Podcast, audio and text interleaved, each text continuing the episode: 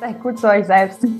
Um den Körper zu haben, den man sich wünscht oder um sich wohlzufühlen in seinem eigenen Körper, braucht es keine, keine Härte, sondern ja wirklich Konstanz, Interesse für einen selber, wirklich viel Selbstakzeptanz, viel Feingefühl, natürlich auch ein bisschen Disziplin. Also man darf auch wirklich was tun, um sich gut zu fühlen. Also das, das, das wird einem ja auch nicht einfach so geschenkt.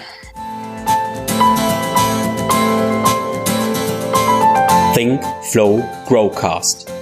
Ich bin Tim Böttner.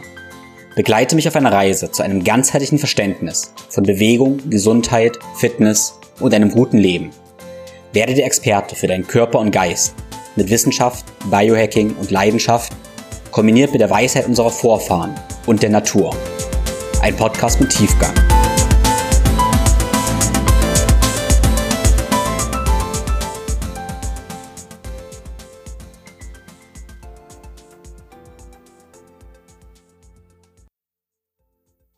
In dieser Episode geht es um den Weg der friedvollen Kriegerin oder auch um den friedvollen Krieger.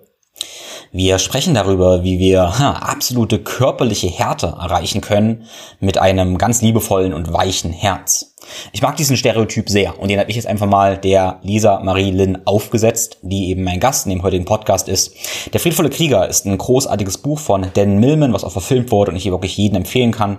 Und ich mag diesen Stereotyp sehr. Der friedvolle Krieger oder eben die friedvolle Kriegerin heißt für mich, dass wir einerseits ja, man könnte sagen, uns jeden Tag den Arsch aufreißen, jeden Tag ein bisschen besser sein wollen, aber das aus ganz viel Selbstliebe, Selbstakzeptanz machen und damit diese wunderbare Dichotomie leben, dass wir einerseits mit uns glücklich, akzeptierend und zufrieden sind und eben trotzdem danach streben, einfach jeden Tag eine bessere Version von uns selbst zu werden.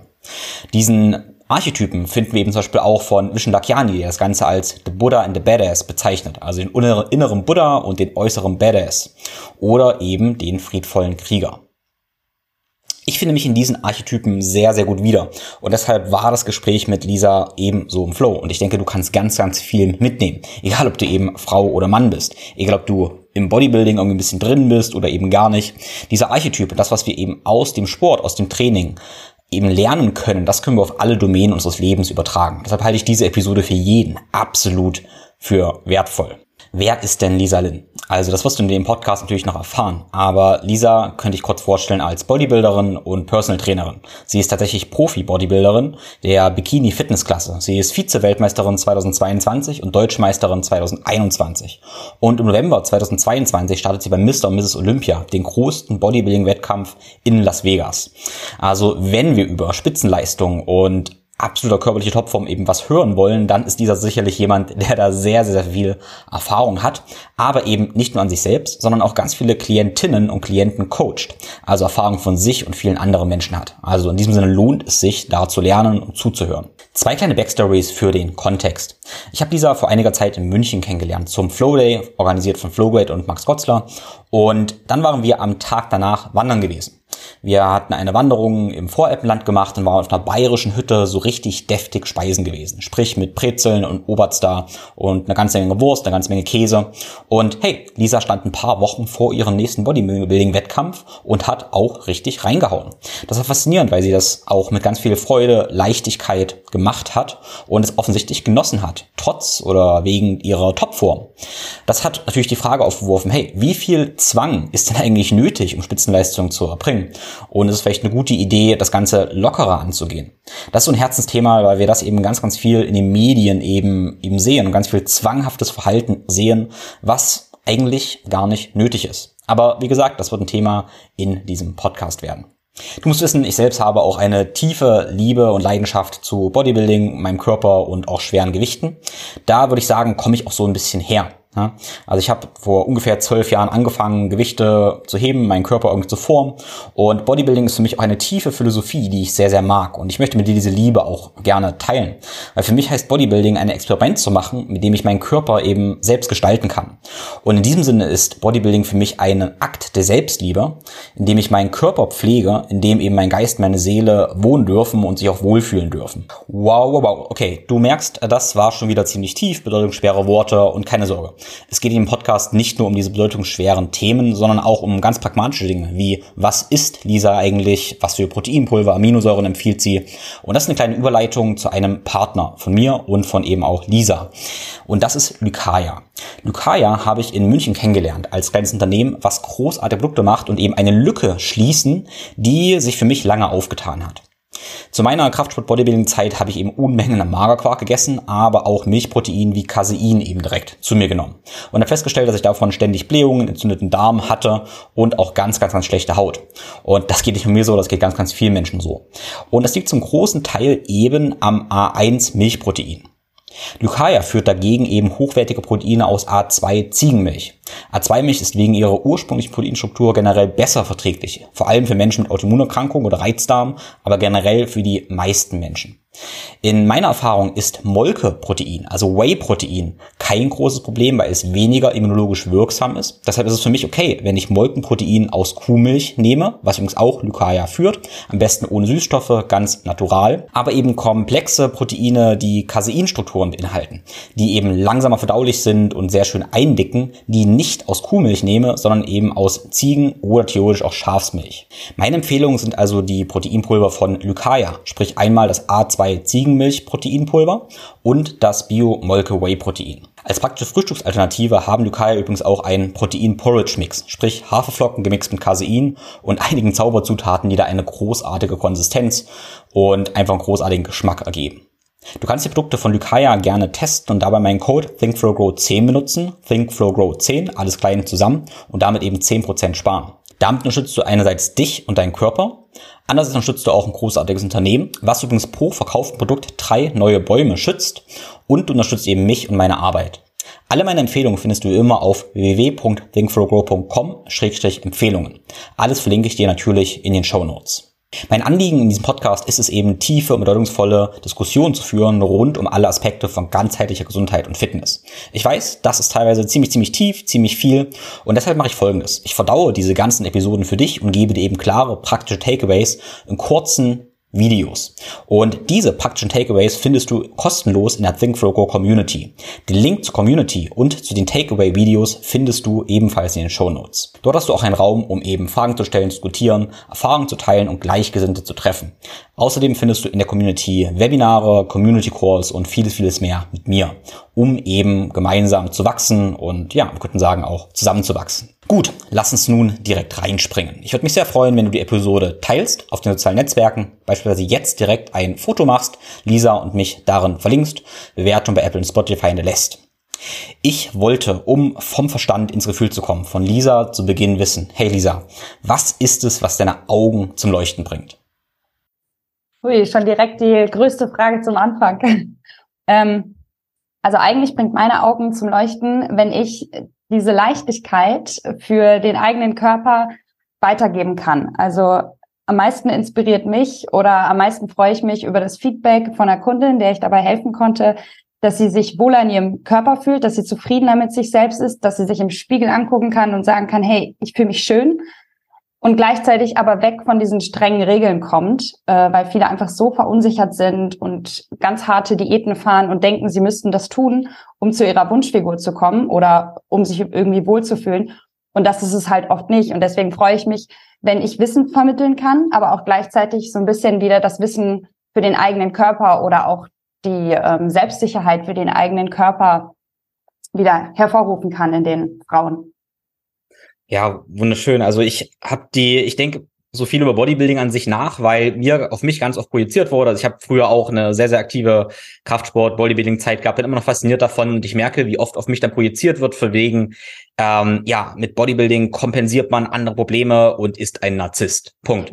Und für mich war immer ganz klar, Bodybuilding eigentlich eine wunderschöne Art, mich mit meinem Körper zu verbinden und auch eigentlich mein Körper, Körpergefühl zu kultivieren.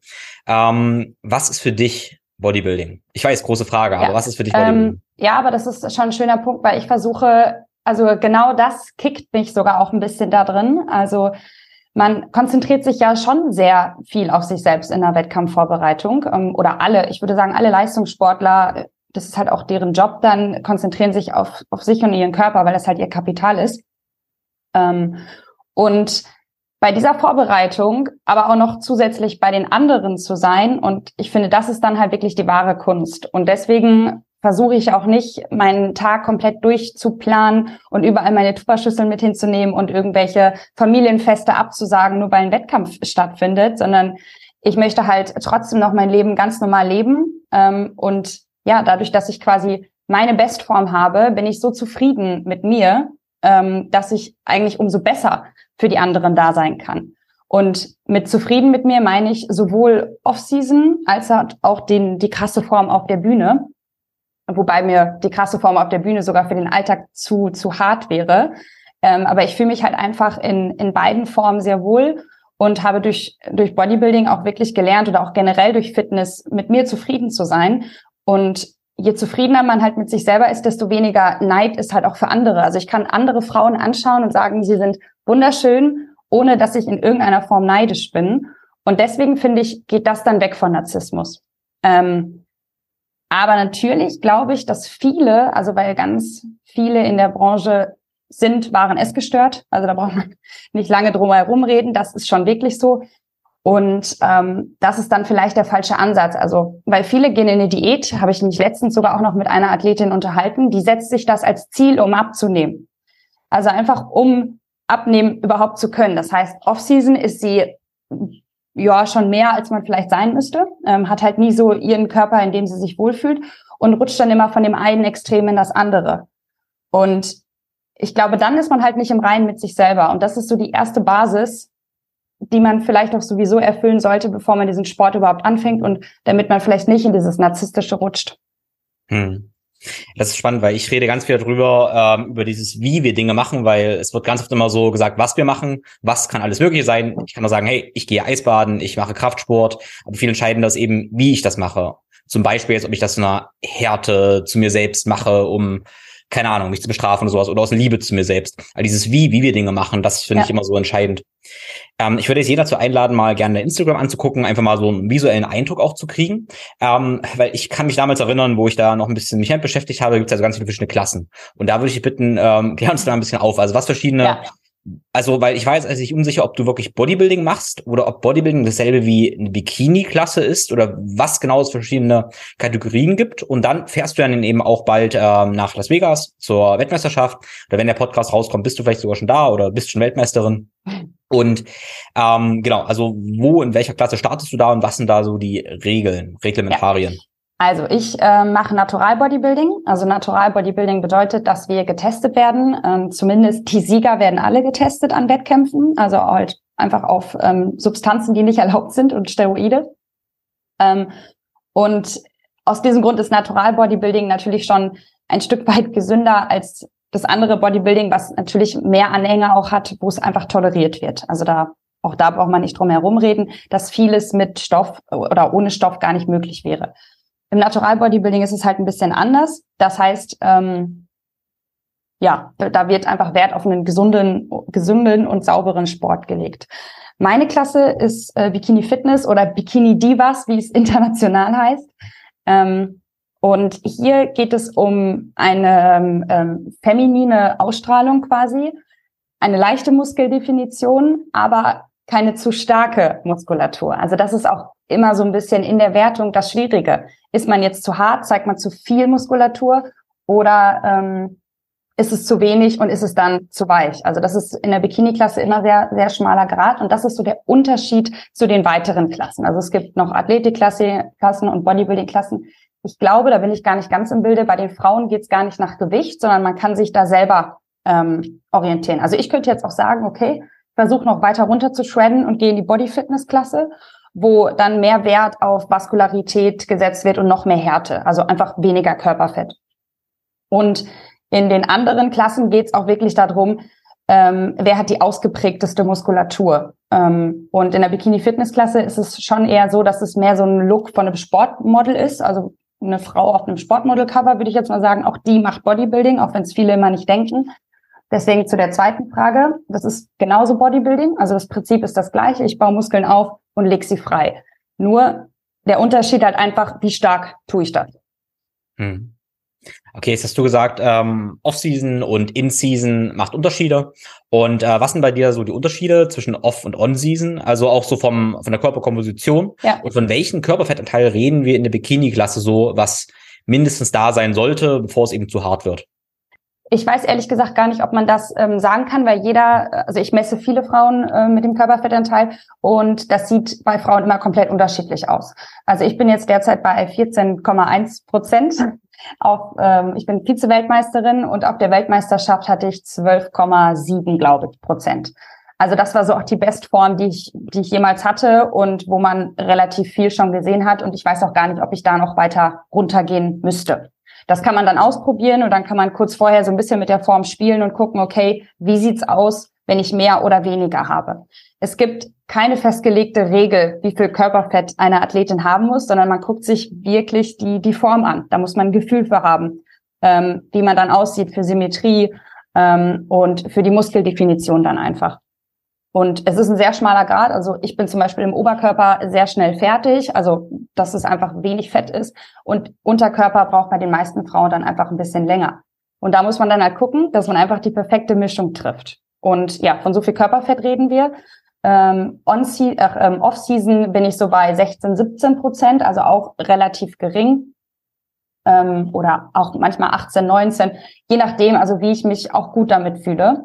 Ähm, Gewicht ist es, ist vier oder fünf Kilo, die dann der Unterschied ist. Also gar nicht so viel. Das ist mir auch wichtig, also weil ähm, natürlich ist es wichtig als Frau langfristig einen Körperfettanteil zu haben, wo halt alles ganz gut funktioniert und mit dem man sich wohlfühlt. Und das ist also dauerhaft 12,7 Prozent lässt sich einfach nicht halten. Ähm, aber das andere lässt sich halt sehr gut für mich halten und damit fühle ich mich im alltäglichen Leben dann auch wohl. Hm. Ja, das ist interessant. Also es gibt mittlerweile ziemlich viel Evidenz dafür, dass es eben ein Problem sein kann, wenn ich im Leben, ähm, und da reden wir jetzt nicht von ein, zwei Jahren oder so, sondern reden von 20, 30 Jahren. Ich habe immer wieder diese äh, Schwankungen, wo ich stark zunehme oder abnehme, egal ob ich Sportler bin oder ob ich eben irgendwie das erste Kind kommt, das zweite Kind kommt. Und je größer diese Schwankungen sind, desto ähm, schwieriger wird es eben irgendwann wieder auf ein gutes Niveau zu kommen. Also wenn ich jetzt keine, keine Drogen sowas benutze, ist es halt durchaus für die Gesundheit keine gute Idee, zwischen Off- und On-Season so, so stark ja. zu wechseln, weil ja, dieses weil Fett deine halt Organe, Genau. Ja, und, und die Organe auch immer wieder mit und zu und abnehmen.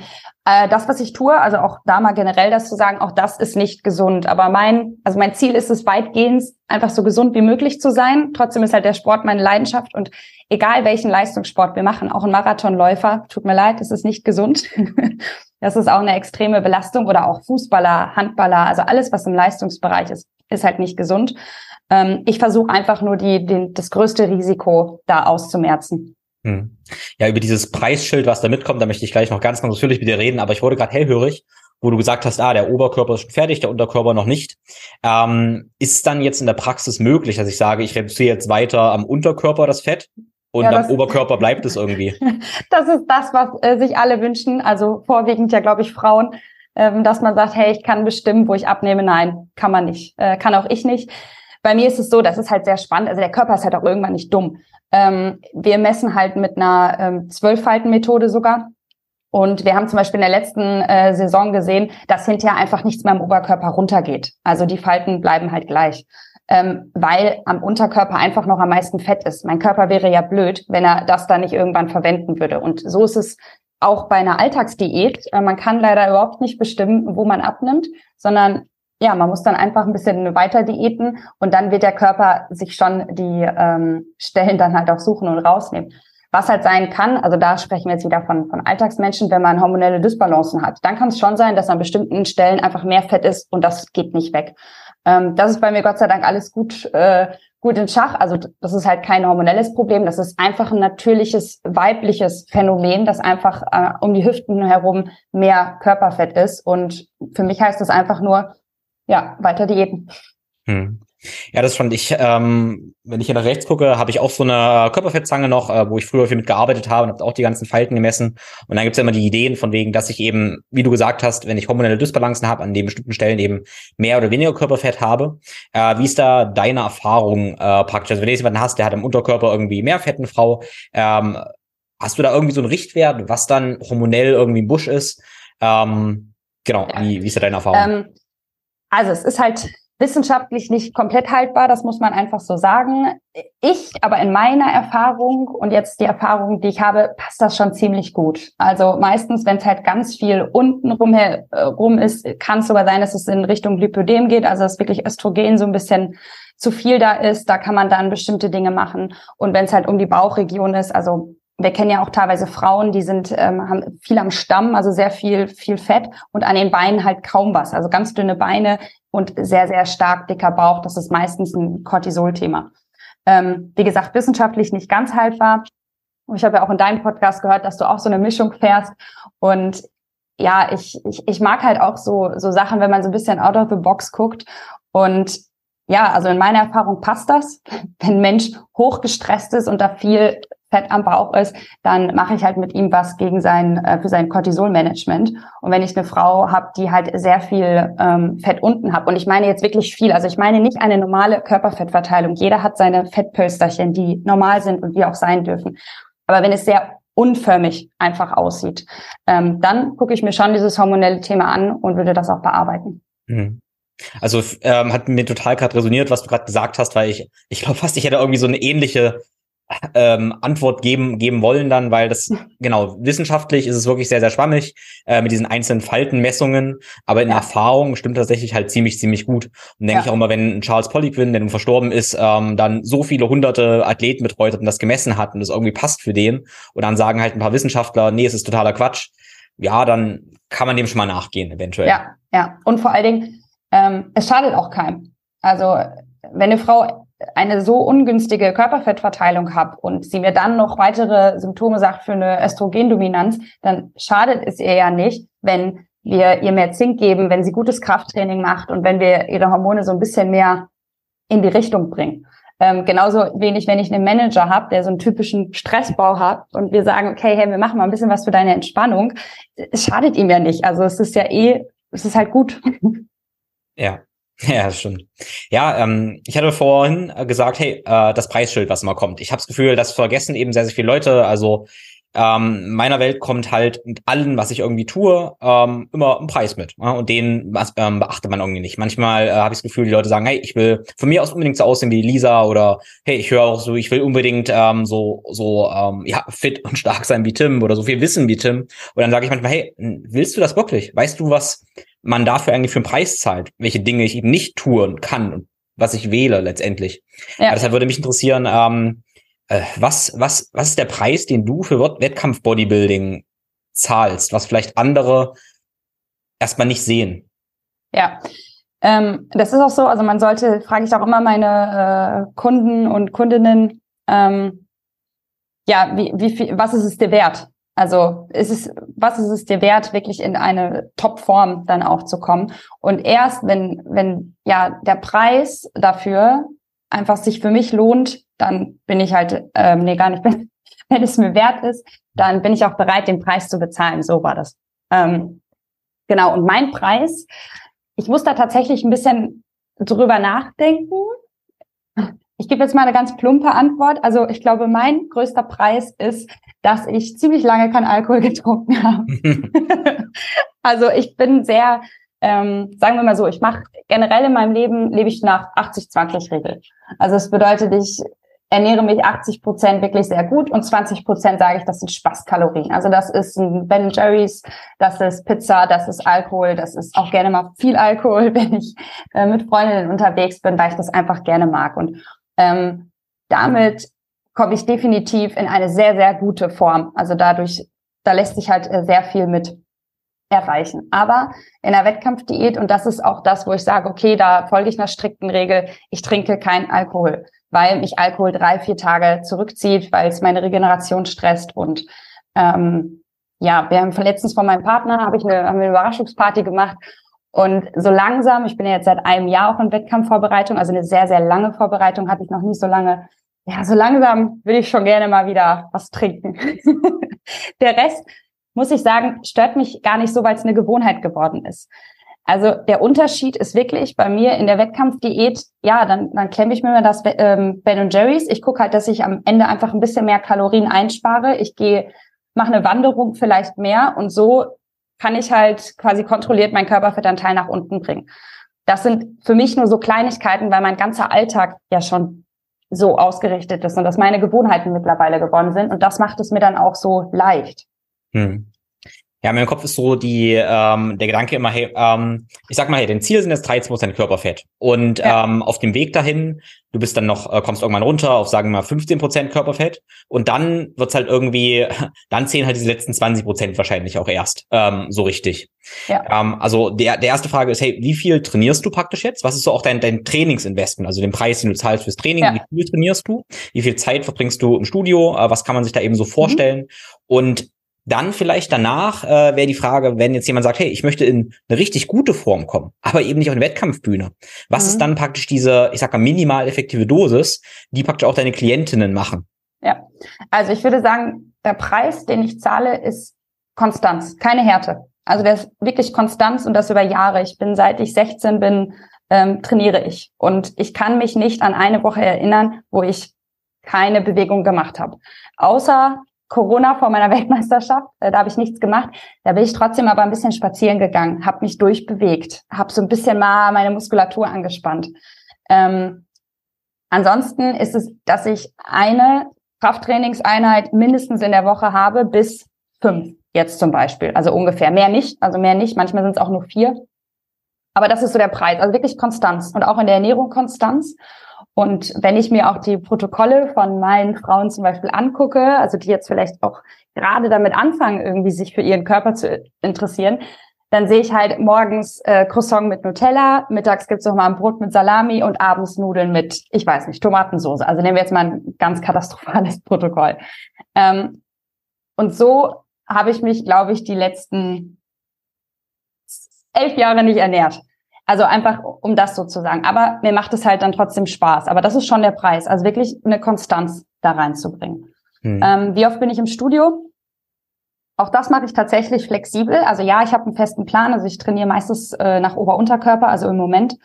Ähm, Gehe dann auch nach Push-Pull, aber habe gar nicht so festgelegte Übungen. Also ich gucke auch jetzt, was tut mir gerade gut, was fühlt sich gerade gut für mich an. Das kann ich aber ja nur, weil ich kann dir ja einen Trainingsplan so aus dem FF runterschreiben und habe so viele Übungen in meinem Kopf, die ich jetzt machen kann. Das kann natürlich ein, ein Alltagsathlet nicht machen, weil es ist ja mein Job. Ich beschäftige mich jeden Tag mit.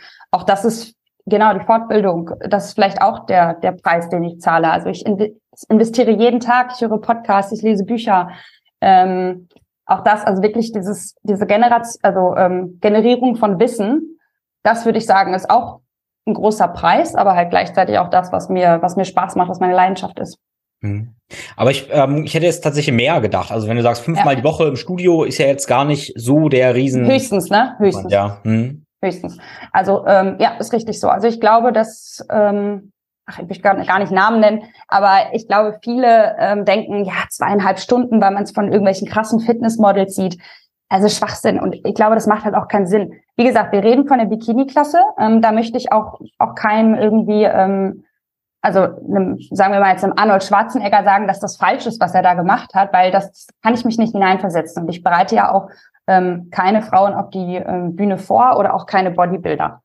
Ähm, Wobei ich trotzdem auch gerne mal wirklich testen würde, ob es mit meinem Ansatz auch geht in höheren Klassen. Weil zu mir haben das auch am Anfang gesagt, ja, Bikini-Klasse, auch das geht nicht, eine Bikini-Athletin. Ähm, und je, immer festgelegten Plan und so viele Stunden Training und so viel Cardio. Ähm, ja, und es funktioniert halt auch anders. Ich glaube, dass wirklich das Problem ist im Bodybuilding dieses Springen von Extrem. Also durch diese extreme Phase in der Diät ähm, wird danach nur gefressen, also wirklich, dann wird ganz viel wieder zugenommen und dann muss halt in kurzer Zeit wieder ganz viel runter. Und ich glaube, das ist so ein bisschen das große Problem, warum es da nicht sanft geht. Weil klar, wenn ich jetzt zehn Kilo für einen Wettkampf abnehmen muss in zehn Wochen oder ich weiß nicht, äh, ne, je nachdem, wie viel Zeit man sich nimmt, natürlich muss das viel, viel härter passieren. Hm.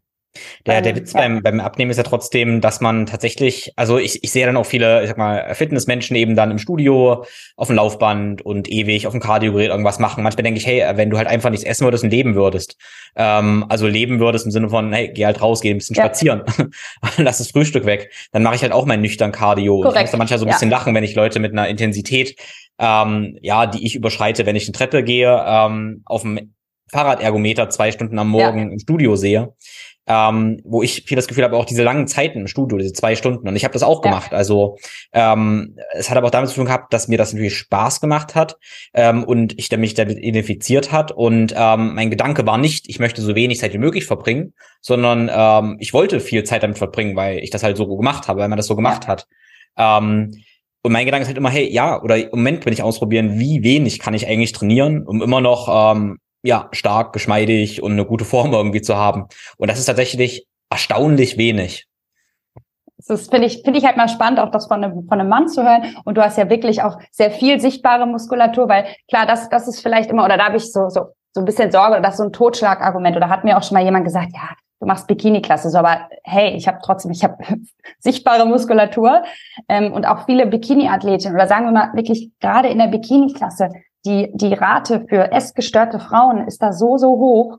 Ähm, und es geht halt auch anders, weil nehmen wir uns jetzt mal ähm, eine Bikini-Athletin, die ihre eine Stunde Cardio jeden Tag macht, ja, die vielleicht noch ihr Schrittziel hat und die anderthalb Stunden Krafttraining macht. Mhm.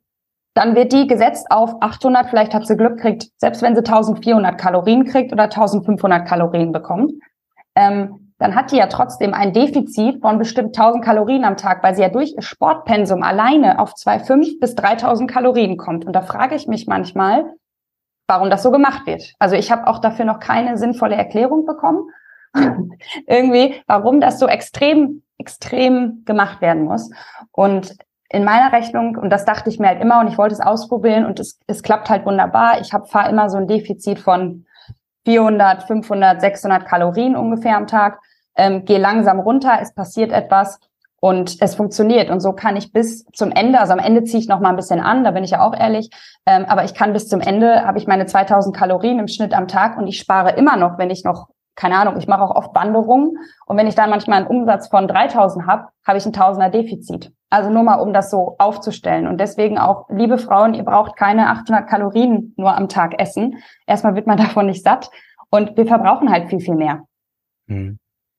Ja, es ist also in meiner Beobachtung, oder was ist Beobachtung, in meiner Erfahrung, was ich selber hatte, ähm, dieses Muster, und das würde mich halt der Meinung zu interessieren, ähm, ist dieses, ähm, Also man ähm, will sich Essen verdienen und ähm, trainiert und macht vielleicht Cardio, um dann mehr zu essen. Ja. Und der Wahnsinn ist aber dabei so ein bisschen, dass ich dann halt mehr, also die Zeit und Ressourcen sind aber eigentlich unfassbar. Also was ja passiert ist, dass ich dann ein, zwei Stunden Cardio und Training ja. mache, um dann eben mehr zu essen. Im Endeffekt fühle ich mich dann aber eigentlich gar nicht gut, weil ich zu viel gegessen habe. Und dann führt es eigentlich zu sowas, dass ich irgendwie eigentlich zu viel esse. Ich brauche da irgendwie noch Ressourcen, verbringe viel Zeit mit Essen und habe vielleicht noch viel Zeit gebraucht, um dieses Cardio zu machen, Essen zu verdienen.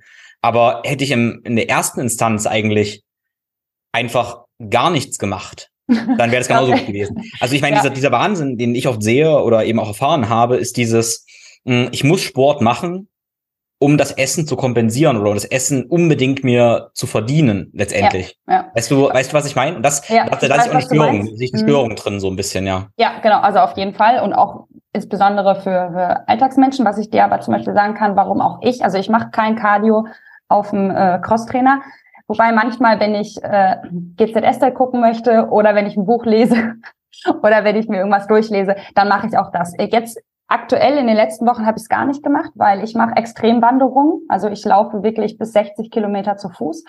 Und ja, das ist auch so ein kleines Hobby von mir.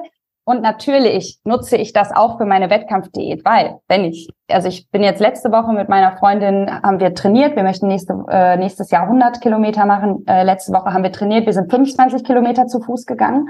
Ähm, an so einem Tag verbrauche ich natürlich unglaublich viel Kalorien. Ähm, und in einer Wettkampfdiät, das wollte ich jetzt gerade sagen, mein Körper braucht schon noch bestimmte ähm, Nährstoffe. Also ich würde halt niemals unter 1600, 1700 Kalorien gehen, einfach damit ich auf meine Fettmenge komme, dass ich meine Proteine zusammenbekomme. Und deswegen, wenn ich jetzt den ganzen Tag nur rumliegen würde, kann es halt sein, dass ich mit diesen 1700 bis 2000 Kalorien naja, dann nehme ich halt nicht ab. Und deswegen brauchen wir schon dieses Mehr an Bewegung, um, also um dieses Defizit zu kreieren. Das macht ja schon Sinn. Nur halt das Ausmaß davon macht halt, ist halt die Frage, wenn, wie gesagt, diese, ich habe jetzt mal von, von Bikini-Athleten gesprochen, wenn ich sehe, was die teilweise machen, in Relation zu dem, was sie essen, dann wundert's mich halt nicht, wenn man da Fressanfälle bekommt, weil der Körper irgendwann sagt, hey, was tust du da? Und ich gucke halt immer, dass ich so ein bisschen das gegenüberstelle. Und wenn man, je länger man in der Diät ist, ist es natürlich auch schön, wenn ich eher um die 2000 Kalorien zur Verfügung habe, anstatt wenn ich mich halt am unteren Rand orientieren muss. Und deswegen kann ich so das mit dem, mit der Bewegung ein bisschen verstehen, teile aber auch deinen Ansatz, ähm, wo du sagst, ja, okay, wenn die Rechnung dann irgendwann gleich null ist, äh, dann bringt's halt nichts. Ja, ja, das kann ich absolut verstehen. Und genau, die Balance macht es da irgendwie so ein bisschen ja. aus. Also man kann es halt irgendwie ja extrem machen, ähm, ja oder irgendwie moderat. Also ich denke, es verändert sich auch ein bisschen. Also ich bin jetzt bin jetzt 30, und hatte ja meine am Anfang der mal vor fünf Jahren so die ganze Zeit davor, da war ich halt Student.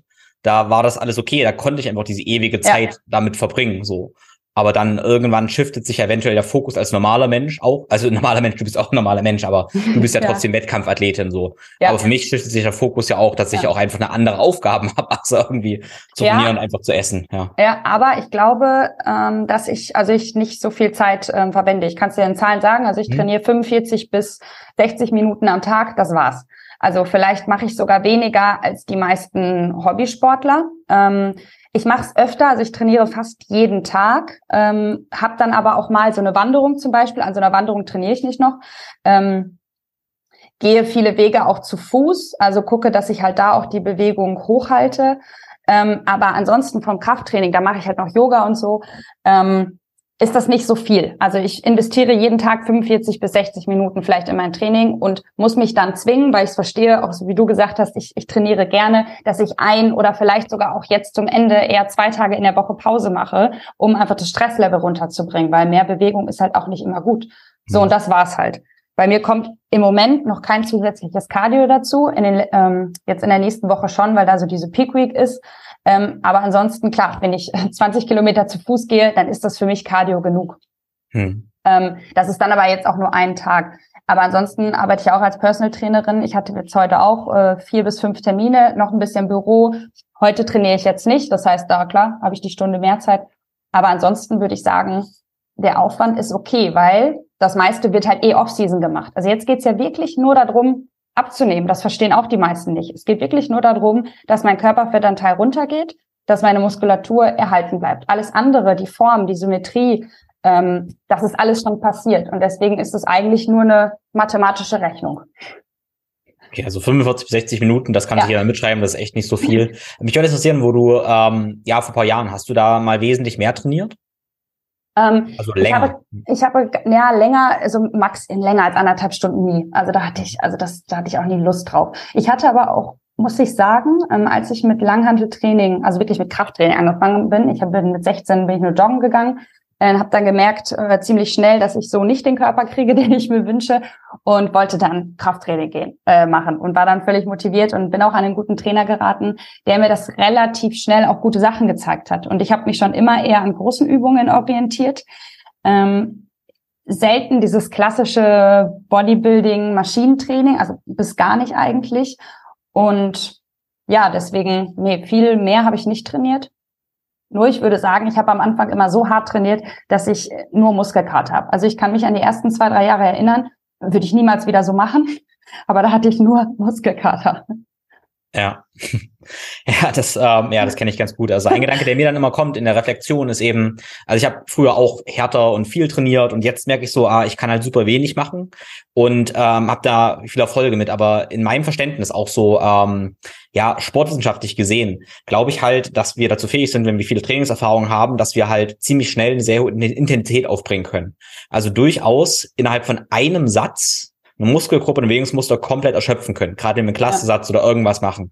Wo ich durchaus bei Anfänger sehen würde, und ein Anfänger heißt für mich, dass ich jemand, der erst ein, drei, vier Jahre Erfahrung hat, äh, dass der viel mehr Sätze braucht, um überhaupt Intensität bringen zu können. Ja. Weißt du, was ich meine? Also in meiner Welt lohnt sich immer das Lernen von einem guten Krafttraining, auch gerne mit einem guten Trainer und die Zeit zu investieren, weil dann das zu erhalten ist viel einfacher, weil ich eben durchaus in, intuitiver trainieren kann ähm, und weil ich eben mehr besser, schneller Intensität aufbringen kann, denke ich. Ja, Auf jeden Fall.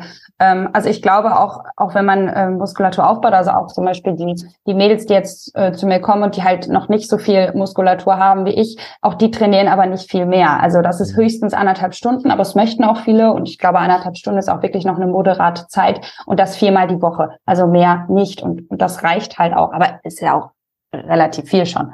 Ähm, und genau, also das wäre der Preis, den man vielleicht dafür äh, zahlt ist ein guter Preis. Hast du eine äh, Trainingsphilosophie? Also ich muss sagen, ich habe so einen Spickzettel neben mir. Ich habe nämlich ja. von der GNBF, von der German Natural Bodybuilding Foundation, äh, so einen Steckbrief von dir gesehen und da steht auch drauf, was deine Trainingsphilosophie ist, wie du trainierst. Steht oh. auch da, du wechselst immer mal, weil ja, wann habe ich das denn ausgefüllt? Du hast ja richtig recherchiert, lustig. Ja. Ich weiß gar nicht, ich glaube, das habe ich vor Jahren mal daher. Also ich mache das ja schon echt jetzt ähm, ein bisschen länger auch mit dem ähm, Bodybuilding. Was, was steht denn da überhaupt? Ich weiß gar nicht, was da steht. Da stand leider kein Datum. Also okay. da steht wie, wie groß du bist und so weiter. Und ja. da steht zum Beispiel, du machst ähm, zwei bis fünf Sätze pro Übung, je nach derzeitiger Trainingsmethode. Wiederholungszahlen ein bis 15, je nach Trainingsmethode. ähm, Häufigkeit ähm, haben wir hier viermal die Woche, genau wie du es gesagt hast. Ähm, du isst ein bis sechs Mahlzeiten täglich, da will ich auch noch was zu fragen. genau, und deine Trainingsmethoden sind immer wechselnd, weil dir schnell langweilig wird. Ja, also super lustig. Ähm, genau das könnte auch viele verwirren, ähm, weil ja, es ist wirklich, also es ist genau exakt so. Und ich äh, habe mich auch noch nie vorbereiten lassen. Also genau, das ist auch interessant vielleicht. Ich habe keinen Coach. Ich habe nur andere Trainer, wo ich mir Inspirationen hole. Ich habe ähm, Ärzte, die mir helfen, also meine Blutwerte zu checken. Ähm, ja, für mich ist die Welt so ein so ein Riesenpuzzle, was ich, wo ich überall Puzzleteile ziehe und dann setze ich es für mich halt irgendwie zusammen. Und deswegen hole ich mir aus ganz vielen Bereichen einfach Inspiration. Und ja, mir wird äh, sehr schnell langweilig. Deswegen nach einem festen Plan trainieren ist für mich auch sehr schwierig, muss ich ganz ehrlich sagen. Ähm, habe ich früher auch gemacht und jetzt habe ich halt mittlerweile das Wissen und kann dann einfach flexibel sein. Ähm, ja, und das ist, also das spiegelt genau meine Wettkampfvorbereitung äh, wieder. Es ist alles so ein bisschen nach Gefühl, nur dass ich so einen groben Rahmen habe und halt weiß, wo ich hin muss. Also ich, ich messe mich jede Woche, also jede Woche gucke ich halt meinen Körperfettanteil an, passt das, geht das in die richtige Richtung. Wenn alles passt, dann bleibt das so. Ähm, und Trainingsmethode, ich würde schon sagen, also ich, ich ordne mich nicht so gerne in eine Schublade ein, aber wir machen schon eher Functional Training, also schon angelegt an Michael Boyle. Ich habe auch, wir haben ja vorhin schon drüber gesprochen, ähm, auch Ausbildungen bei äh, Perform Better gemacht ähm, und habe aber auch da mir alle möglichen Sachen rausgezogen. Und ich suche so ein bisschen die Schnittstelle aus, naja, nur, letztens hat eine Kundin auch zu mir gesagt, nur Functional Training und so ein bisschen rumspielen am Boden, so, ja, manche verlieren sich dann vielleicht auch zu sehr da drin und das bringt mir beim Bodybuilding halt auch nicht, wenn ich nur in äh, Corrective Exercise rumhängen bleibe zum Beispiel. So natürlich brauche ich auch ein bisschen schweres Eisen und ich versuche immer so ein bisschen die Schnittmenge äh, zu treffen zwischen Bodybuilding und hey, dein Körper kann halt auch was. Also dass ich wirklich in der Funktion meines Körpers trainiere. Also Kniebeugen, Kreuzheben, ähm, Liegestütz, Klimmzüge, das ist alles so, so Basics, die bei mir einfach auch drin sind. Ähm, Maschinentraining halt kaum bis gar nicht, wobei ich jetzt ein paar für die Wettkämpfe wieder reingebaut habe, Off-Season halt auch nicht und bin damit wirklich weit gekommen, also auch im Bodybuilding-Sinne, weil ich glaube, wenn du deinen Körper in allen Richtungen trainierst, dann wird sich dein Körper auch athletisch und schön formen. Und natürlich kann ich mal ein paar Bizeps-Curls machen und mache noch Beinbeugen mit einem Petsyball und habe dann isolierte Sachen. Aber wenn man sich sonst auch viele Bodybuilder anguckt, haben die gar nicht diese Symmetrie. Und meine Stärke ist halt schon, dass ich eine sehr gute symmetrische Linie habe, also dass Oberkörper, Unterkörper gut im Verhältnis sind. Ähm, und ich würde sagen, auch das ist durch ein ausgeglichenes Training, weil wenn ich halt gucke und in Bewegungsmustern trainiere, muss ich mir halt keine Gedanken machen, dass ich irgendeinen Muskel vernachlässige. Ja, ja, cool. Ähm, ich hatte das auch mit einem ähm, Alexander Putzel praktisch einen ähm, Podcast gehabt, der Powerlifter ist und der hat auch ganz klar gesagt, hey, für Powerlifter, also die eigentlich für schwere Gewichte bewegen, ist Bodybuilding-Training essentiell. Der meinte, die heben paar schwere Gewichte und danach machen sie super viel isolierten Beinbeuger, Quadrizeps und so weiter und so fort. Er sagt, hey, wir brauchen mehr Muskelmasse als Powerlifter. Ja, ähm, ja. Das war interessant, weil für ihn war das so ganz klar, so funktionelles Training oder Powerlifting, Bodybuilding, so eine richtige Grenze gibt's da nicht. Ja, ähm, das stimmt auch so. Funktion ist das oder funktionell ist das, was halt für die Sportart dann auch funktionell ist. Und ähm, ich meine aber wirklich damit auch, dass ich ähm, ja, ich verstehe unter Bodybuilding auch, ähm, dass ich dass mein Körper schön ist, aber dass er halt auch was kann. Also ich möchte super beweglich sein, weil das sieht auch schöner aus in den Posen. Also das sieht halt tatsächlich besser, graziler aus, wenn du ein gutes Körpergefühl hast. Ich möchte jedes Gelenk, jeden Muskel ansteuern können.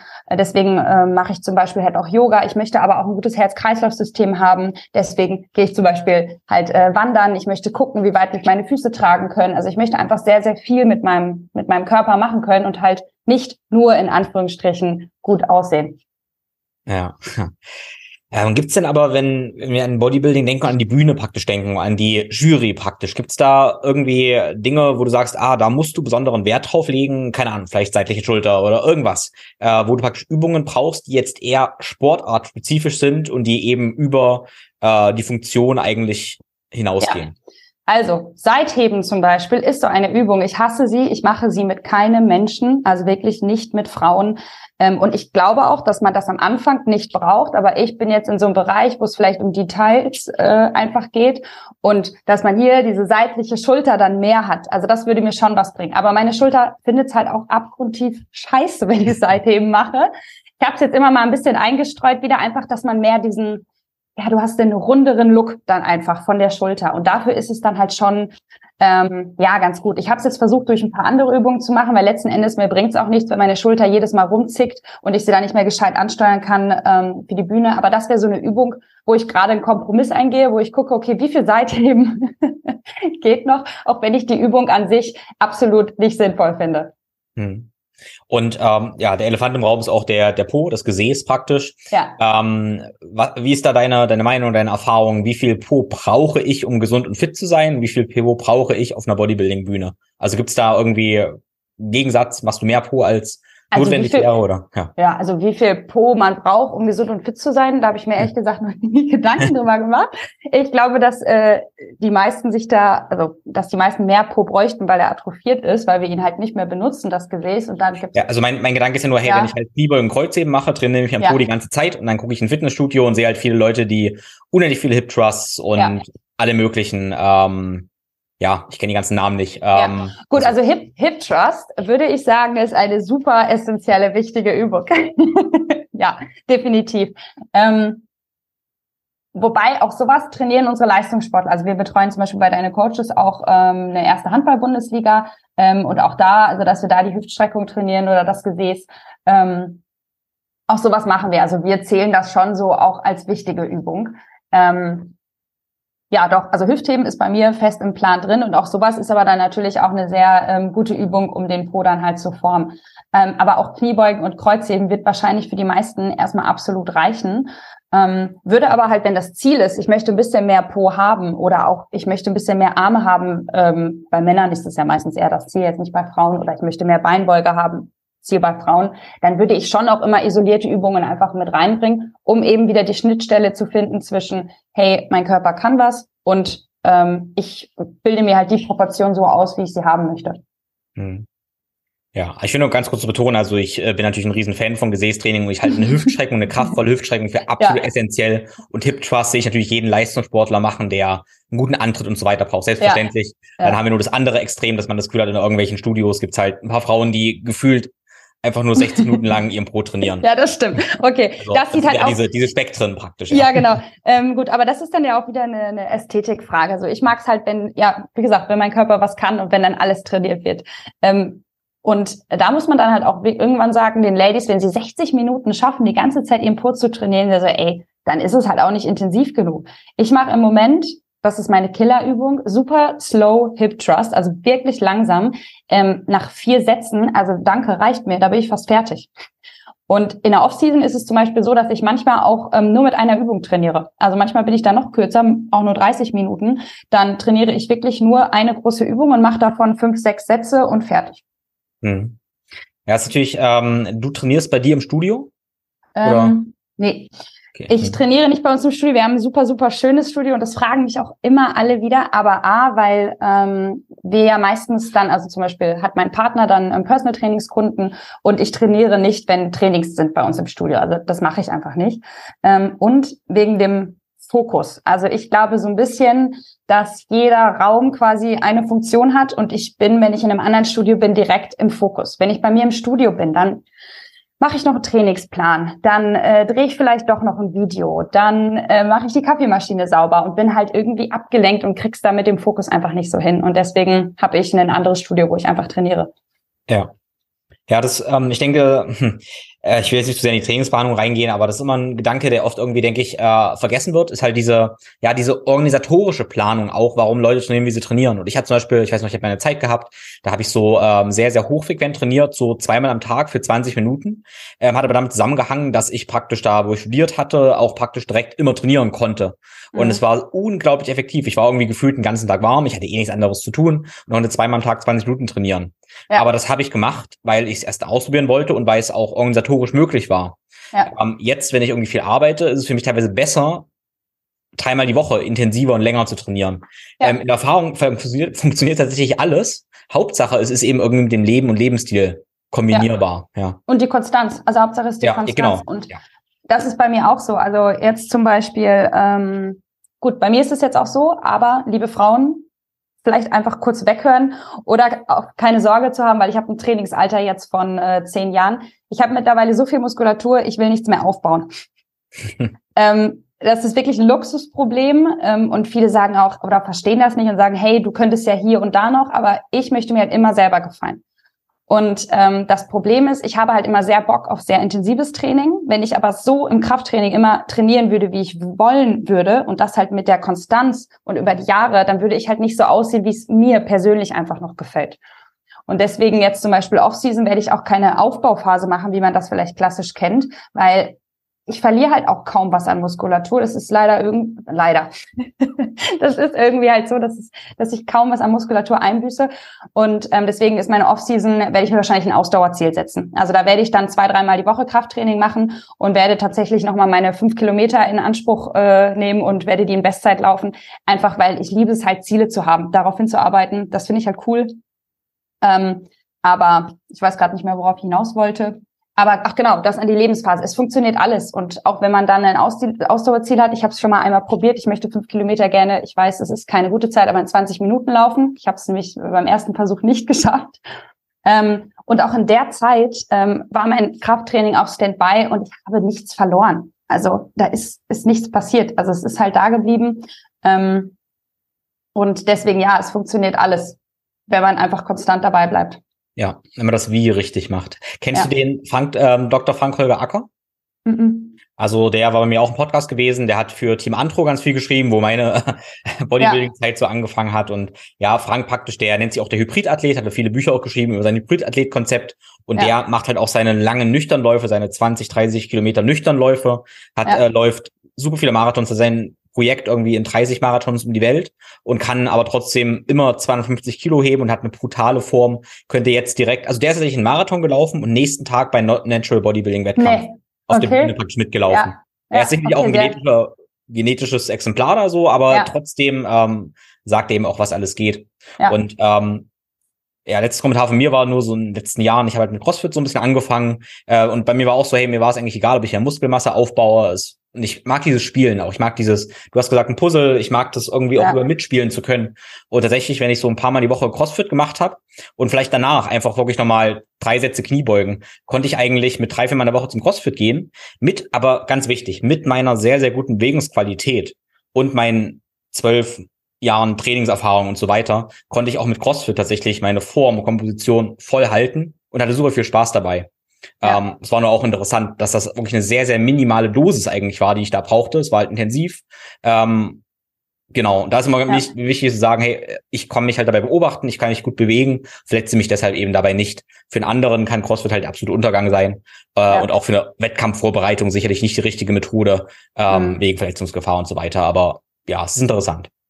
Ja, ich glaube auch. Und ähm, jetzt in dem, was ich mache, also es ist halt unglaublich wichtig, auf der Bühne eine gute Ausstrahlung zu haben. Ähm, irgendwie, also ich glaube, meine Stärke ist auch so ein bisschen die die Energie rüberzubringen, ähm, einfach die, den Spaß und du hast keinen Spaß auf der Bühne oder man sieht dir das an, wenn du die letzten zehn Wochen eigentlich jeden Tag sagtest, oh, ich habe keine Lust mehr und ich hungere mich hier runter.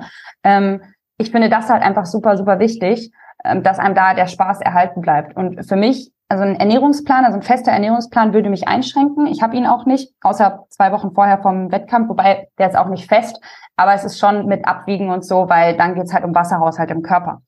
Aber alles davor ist halt flexibel. Ich habe meinen Rahmen, ich arbeite genauso, wie du auch sagst, ich, ich faste mal, zum Beispiel, wo wir auf dem Flow Day waren, wo wir die Wanderung gemacht haben. Da war ich halt vier Wochen vor dem Wettkampf.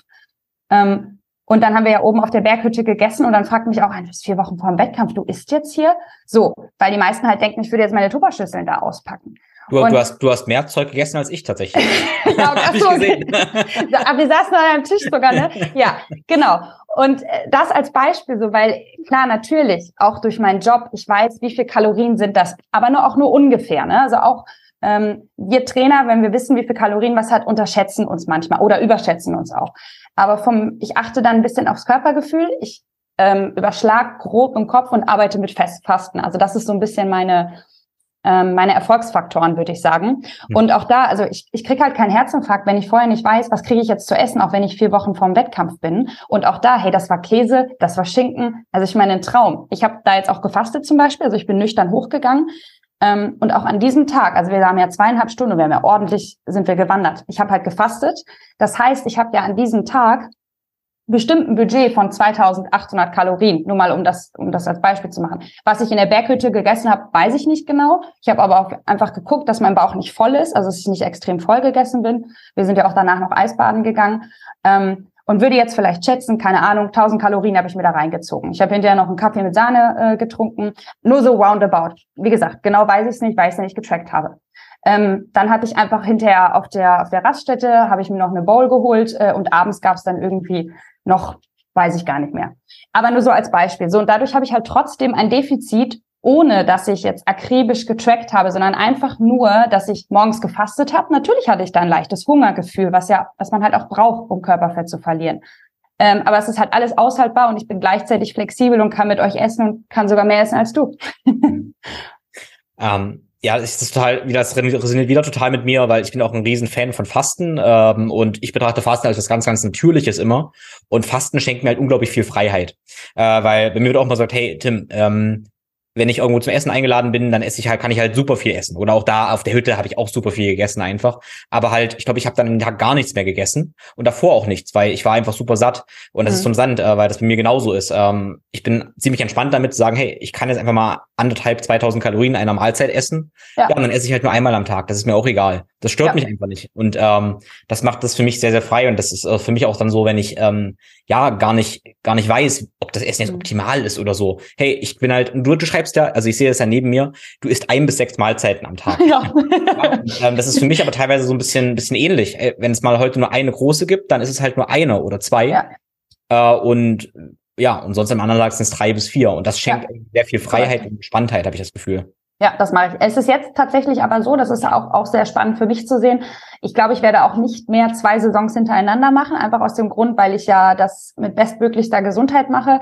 Ich habe jetzt schon mehr Hunger. Also ich habe mehr Hunger als in der ersten Saison, auch wenn ich bin vom Körperfettanteil ja noch nicht so tief, einfach weil es jetzt länger ist und weil ja meine Off-Season, es waren acht Wochen Pause, ähm, auch einfach nicht dementsprechend lang waren, wo mein Körper sich natürlich komplett recovert. Und jetzt ist es zum Beispiel so, dass mir Fasten viel schwieriger fällt. Also weil du morgens schon aufwachst und dein Körper halt schreit nach Essen. So, wobei ich auch das finde ich ein schönes Gefühl. So, man hat halt richtigen Hunger wieder. Ähm, viele wissen wissen gar nicht, was richtiger Hunger ist. Und jetzt zum Beispiel, ich höre dann auch auf mein Gefühl. Im Moment faste ich nicht, weil mein Körper mir sagt, hey, irgendwie du brauchst gerade die die Nährstoffe. Ähm, und dann geht's halt auch wieder. Und genau, das möchte ich auch gerne noch ergänzen. Was ich auch sehr gerne mache, ist, ich gehe so ein bisschen mit dem Flow. Also wenn ich zum Beispiel Tage habe, ich nenne sie mal Hungry Days, wo ich extrem Hunger habe, dann esse ich auch. Und dann gucke ich auch, dass ich in der Wettkampfdiät vielleicht einfach auf plus minus null gehe. Pi mal Daumen dann einfach. Und dann gibt's wieder Tage, wo ich vielleicht viel weniger Hunger habe, wie du das auch gerade geschildert hast. Und das ist auch in der Diät irgendwann möglich. Da habe ich dann halt diese Low Days, wo ich einfach weniger esse. Und so gucke ich einfach, okay, was gibt mein Körper mir heute? Dafür braucht man natürlich entsprechend viel Zeit, weil sonst wird's nach hinten raus schwierig. Ähm, aber guck dann halt einfach, dass ich nicht ständig gegen mein ähm, Hungergefühl arbeite, sondern einfach, wenn es diesen Extremhunger, also es gibt einen Unterschied zwischen, ich habe ein bisschen Appetit oder ich habe halt extrem Hunger und diese extreme tiefe Hunger, so den still ich halt. Wenn dich jemand jetzt fragt, was, äh, wie man einen Unterschied feststellt, was sagst du dann? Ähm, Ich glaube, man muss ihn erstmal spüren. Also physiologisch kann man sagen, dass äh, Hunger erst nach 16 Stunden wirklich eintritt. Alles andere vorher ist eigentlich kein Hunger. Also jetzt einfach nur, um das mal wissenschaftlich äh, anzugehen. Bei mir ist es so, dass das dieses richtig tiefe Bauchgefühl ist, wo du leer bist. Also du fühlst dich einfach leer im Bauch. Vielleicht hast du sogar schon Magengrummeln. Also so dieses. Und das andere ist eher, du hast vielleicht noch keine körperlichen Symptome, sondern dein Kopf sagt einfach nur so, hm, vielleicht möchte ich weiß nicht, eine Schokolade, vielleicht möchte ich ein Steak. Also du weißt auch gar nicht richtig, worauf du Hunger hast. Und das ist meistens schon das Ärzte den Dienst, wenn du nicht weißt, worauf du Hunger hast. Meistens hast du dann auch keinen Hunger, sondern es ist wahrscheinlich irgendwas anderes. Vielleicht Langeweile, vielleicht bist du gestresst. Aber wenn du, wenn du Hunger hast, und das finde ich zum Beispiel auch sehr schön am Fasten, du schmeckst viel krasser, du weißt, worauf du jetzt Hunger hast. Und auch deswegen arbeite ich nicht nach festem Plan, auch zum Beispiel in meiner Peak Week nicht. Da habe ich zwar feste Makros, aber wenn ich jetzt Hunger auf süß habe, esse ich süß. Und wenn ich Hunger auf salzig habe, esse ich salzig und würde es nicht irgendwie tauschen. Ähm, und das wäre halt blöd, wenn jetzt morgen drauf steht, ich esse Reiswaffel mit Hähnchen. Ich habe aber, oh shit, jetzt gerade Hunger auf Eier und mein Plan sagt mir aber, ich kann aber nur Reiswaffel mit Hähnchen essen. So, dann, dann funktioniert für mich halt dieser Plan schon nicht.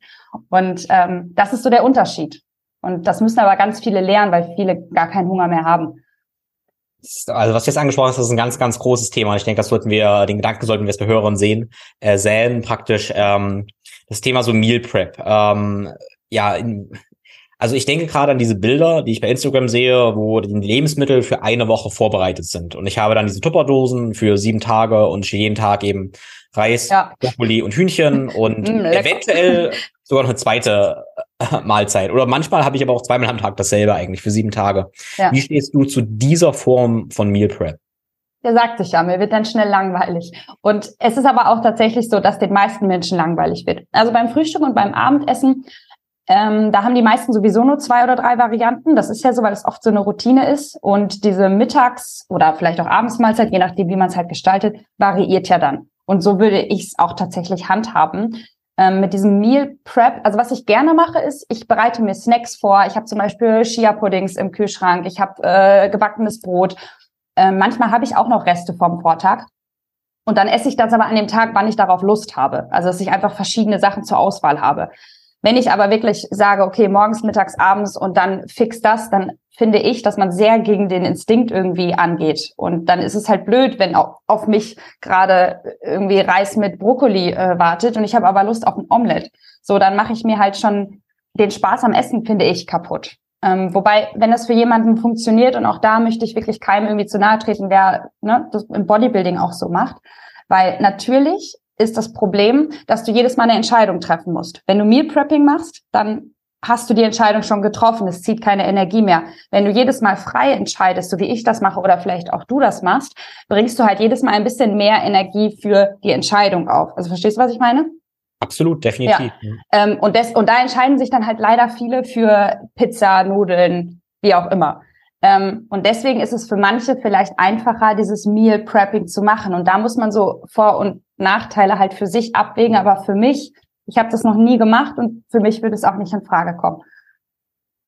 Ja, das ist ähm, super spannend. Also ich bin äh, so ein bisschen überrascht. Ich habe ganz viele Dinge, die du über die letzten zehn Jahre rausgefunden hast, die mache ich jetzt endlich ähnlich. Und dann überlegst so, hey, wie kommt man zu ähnlichen Schlüssen über so eine lange Zeit? Wenn man, äh, ja, wahrscheinlich kommt man da irgendwie an. Mir ist es ähnlich. Ja. Ich zeichne das so als, hm, wie soll ich sagen, so flexibles Meal Prep oder sowas. Also ich habe tatsächlich im Kühlschrank, äh, witzigerweise habe ich auch Chia Pudding im Kühlschrank. da muss ich das lachen. Aber ich habe zum Beispiel auch irgendwie, keine Ahnung, einen Eintopf oder sowas noch. Ich habe Kimchi, ich habe verschiedene, alles gesunde Snacks und sowas, die ich irgendwie da habe. Und da, ich habe eine Struktur im Kopf irgendwie schon, wann ich was vielleicht esse. Und dann hole ich aber das raus, wo mein Körper eben damit verlangt. Und ähm, das fühlt sich für mich eben gut an, so weil ich sage mal so, hey, ich weiß halt irgendwie Montag noch nicht, wonach mein Körper Donnerstag ja. Nachmittag schreit. Also ich habe jetzt mit einer Gruppe eben fünf Tage gefastet, die ich angeleitet habe, und äh, dann hatte ich auch gedacht, ja, ich, ich breche mein Fasten mit einer schönen Gemüsesuppe und Hühnchen. Und dann war das aber, äh, ich wollte dann mittags eigentlich brechen, die Sonne hat geschienen und plötzlich hatte ich halt dieses, es war so warm und ich hatte eine leichte Energie und dann wollte ich unbedingt einfach einen Smoothie haben, einen schön leicht verdaulichen Smoothie und ich habe das Fasten dann mit dem Smoothie gebrochen, auch wenn ich davor gesagt habe, ich mache die Gemüsesuppe, ja. aber das hat sich in dem Moment, also diese Gemüsesuppe mit Hühnchen, also eher so eine schwere Energie und ich wollte in dem Moment einen Smoothie haben. Das war beides perfekt, aber ich hätte voll gegen meinen Körper ähm, praktisch agiert und eben nicht mit meinem Körper. Ja. Und äh, das finde ich total wichtig, das irgendwie zu lernen. Und ich sage mal so, hey, es ist, denke ich, eine gute Idee, wenn ich am Anfang noch keine Erfahrung habe, also habe ich zumindest, so mache ich das eigentlich immer, dann mache ich das vielleicht mal genauso, wie jemand sagt. Und ich suche mir so eine Struktur. Ich probiere das aus, das mal alles genau zu planen. Und dann möchte ich aber mal reflektieren. Und wenn ich merke, hey, eigentlich habe ich ständig wenig Energie nach dem Essen, ich habe ständig Blähungen, ja, dann kann ich von da aus eben das Ganze individueller gestalten. Aber ich glaube, es hilft vielleicht erstmal so eine Struktur zu haben, um dann eben seine eigene zu finden. Aber das ist klar, das ist auch vom Menschen abhängig. Inwiefern? Ja, auf jeden Fall. Das, das habe ich bei mir ähm, mit meinen Kundinnen auch. Sehr, sehr viele kommen sehr gut klar. Also ich gebe keine festen Ernährungspläne raus. Ich gebe zum Beispiel äh, Lebensmittellisten raus, also ne, Quellen für Proteine, Fette, Kohlenhydrate und ähm, versuche halt einfach, dass ähm, meine äh, Kundinnen, also ich, ich betreue meistens Frauen, wir haben auch im Personal Training haben wir äh, Männer, aber vorwiegend Frauen, dass äh, meine Kundinnen wissen, was sie brauchen und dass sie so ein bisschen zu Nährstoffsucherin werden, sage ich immer. Ähm, und das funktioniert für viele sehr gut. Manche wünschen sich aber auch diesen extremen Ernährungsplan. Und da bin ich mit mir selber auch immer so ein bisschen im Struggle, weil es ist aber halt auch leider so, dass dieser Ernährungsplan meistens schon vorher schon zum Scheitern verurteilt ist, weil dann zieht man irgendwas durch und irgendwann hat man keine Lust mehr darauf. Und deswegen versuche ich halt immer so eine Mischung zu gehen zwischen ich gebe Rezepte und Vorschläge und Frühstücksvarianten und sage dann auch immer, hey, probier mal das aus, probier das aus, probier dies aus. Und dann auch, hey, geh doch mal essen. Also geh wirklich essen mit deinen Freundinnen und guck, wo sind Nährstoffe. Ähm, und nicht, oh, ich bin jetzt auf Diät und ich, ich kann mich nicht verabreden und ich kann auch nicht essen gehen. Und viele gucken sich dann schon zu Hause die Essenskarte an, weil, weiß ich nicht, guck doch, worauf hast du Lust und wo sind vielleicht Nährstoffe drin. Und wenn da ein bisschen Soße dabei ist, wie gesagt, 80-20-Regel, stirbt keiner von. Ähm, und es gibt dann, also ich würde halt auch immer, ich persönlich auch, würde eine Steak mit Ofenkartoffel dann auch den Nudeln mit Tomatensauce vorziehen. So, aber das ist halt auch etwas, wo man dann ein Gefühl für kriegen ähm, darf. Aber was äh, da zum Beispiel schön ist, habe ich erst letzte Woche ein Feedback bekommen von einer Kundin, die ähm, hat vorher halt nach festen Essensplan gegessen und sagte, sie hätte halt irgendwie ein ungesundes Essenverhalten, weil es halt immer so schwarz-weiß ist. Ähm, es ist halt so, sie, sie hält den Ernährungsplan durch, dann nimmt sie ab dann hört sie wieder mit dem Ernährungsplan auf und dann ist halt nichts an Gewohnheit da. Also es, es ist komplett alles wieder von vorne und dann gibt's halt wieder nährstoffarmes Essen, nenne ich es. Ähm, und jetzt sagt sie, sie hat halt einfach so eine gute Balance gelernt, weil es halt nicht so ist, ähm, dass wenn sie keine Reiswaffel mit Hähnchen irgendwie unterwegs dabei hat, dass sie da nicht nervös wird, sondern sie weiß jetzt, hey, dann hole ich mir halt äh, kleine Mozzarella-Kugeln mit Tomate im Supermarkt, die es überall gibt, oder ich trinke mir eine Buttermilch oder mittlerweile gibt's ja sogar Proteinshakes auch ähm, in Supermärkten oder ein Gemüse oder ich hole mir Apfel oder wie auch immer. Es gibt so viele Snacks, die man auch einfach so essen kann im Supermarkt und da muss ich halt nicht immer perfekt vorbereitet sein, weil meistens ist es so, ich habe einen Ernährungsplan, dann kommt der Alltag, dann funktioniert's nicht und wenn ich dann halt kein Wissen habe, was ich dann essen kann, dann wird's halt wieder schwierig. Ja, ich mag das, du hast vorhin gesagt, ähm, auf Nährstoffsuche gehen. Und das ist so eins meiner Credos auch, ähm, wenn ich irgendwo bin und, also jetzt zum Beispiel, wenn ich zu Hause bin, selten Steak oder sowas, aber wenn ich dann irgendwo bin und es gibt halt, keine Ahnung, Bison Steak, mhm. dann ist völlig egal, ob ich mir vorgenommen habe, ich brauche jetzt Kohlenhydrat oder irgendwas oder das, sondern ich esse dieses Bison Steak oder wenn es irgendwas Verrücktes gibt oder Austern irgendwo, dann ist alles egal. Ich habe eigentlich gar keinen Hunger, aber ich muss diese Austern essen, weil ich Nährstoffe ja. gefunden habe. Und das fühlt sich für mich so primitiv an, so ähm, so ganz in mir drin, dass ich diese keine Ahnung, ich denke jetzt gerade so ich, äh, in London, wo ich neulich war, da gab es auf dem Markt, da habe ich ganz viele Himbeeren gefunden. Das heißt gefunden, ich habe Himbeeren gekauft, äh, die super preiswert waren, dazu Austern so und Himbeeren oder Austern, ja, es, es musste einfach gegessen werden, weil das war wie so, ich habe diese Nährstoffe gesehen, die ich da nicht oft hatte. Und ja. in meiner Erfahrung ist irgendwie das, was ich ähm, nicht oft habe. Oft sind es Innereien oder irgendwie sowas auch. Ähm, das ist wie so ein Mojo für mich dann, wenn ich das irgendwie plötzlich plötzlich habe. Und dann ist es gar nicht so wichtig, was es genau die genauen Makros oder so weiter da irgendwie sind. Ähm, ich denke, jeder sollte eben lernen, nährstoffreich ja, ja. zu essen. Und ähm, genau, es für die Hörer praktisch, also ich habe da einen sehr schönen Podcast mit der ähm, äh, Julia Helfer praktisch aufgenommen, wo es um nährstoffreiche Lebensmittel ging, ähm, die eben ganz viel auch teilt. Thema Fleisch, Milchprodukte, Organe, Eier, ähm, ja, was eben wirklich nährstoffreiche halt Lebensmittel sind. Ähm, genau, was denke ich irgendwie jeder lernen sollte. Ähm, und für meiner, in meiner Welt so ein bisschen sehen sollte, welche hm, Energie praktisch Spaghetti mit Sahnesoße haben und welche Energie das von dir angesprochene Steak mit Kartoffeln haben. Und in meiner Welt ist das so, ich sehe das an und mir ist so völlig klar, dass dieser goldgelbe Teller ja, eine ganz andere Nährstoffdichte hat als dieses Steak mit Kartoffeln. Und ich finde es immer verrückt, dass Leute das nicht sehen, ja. Ja.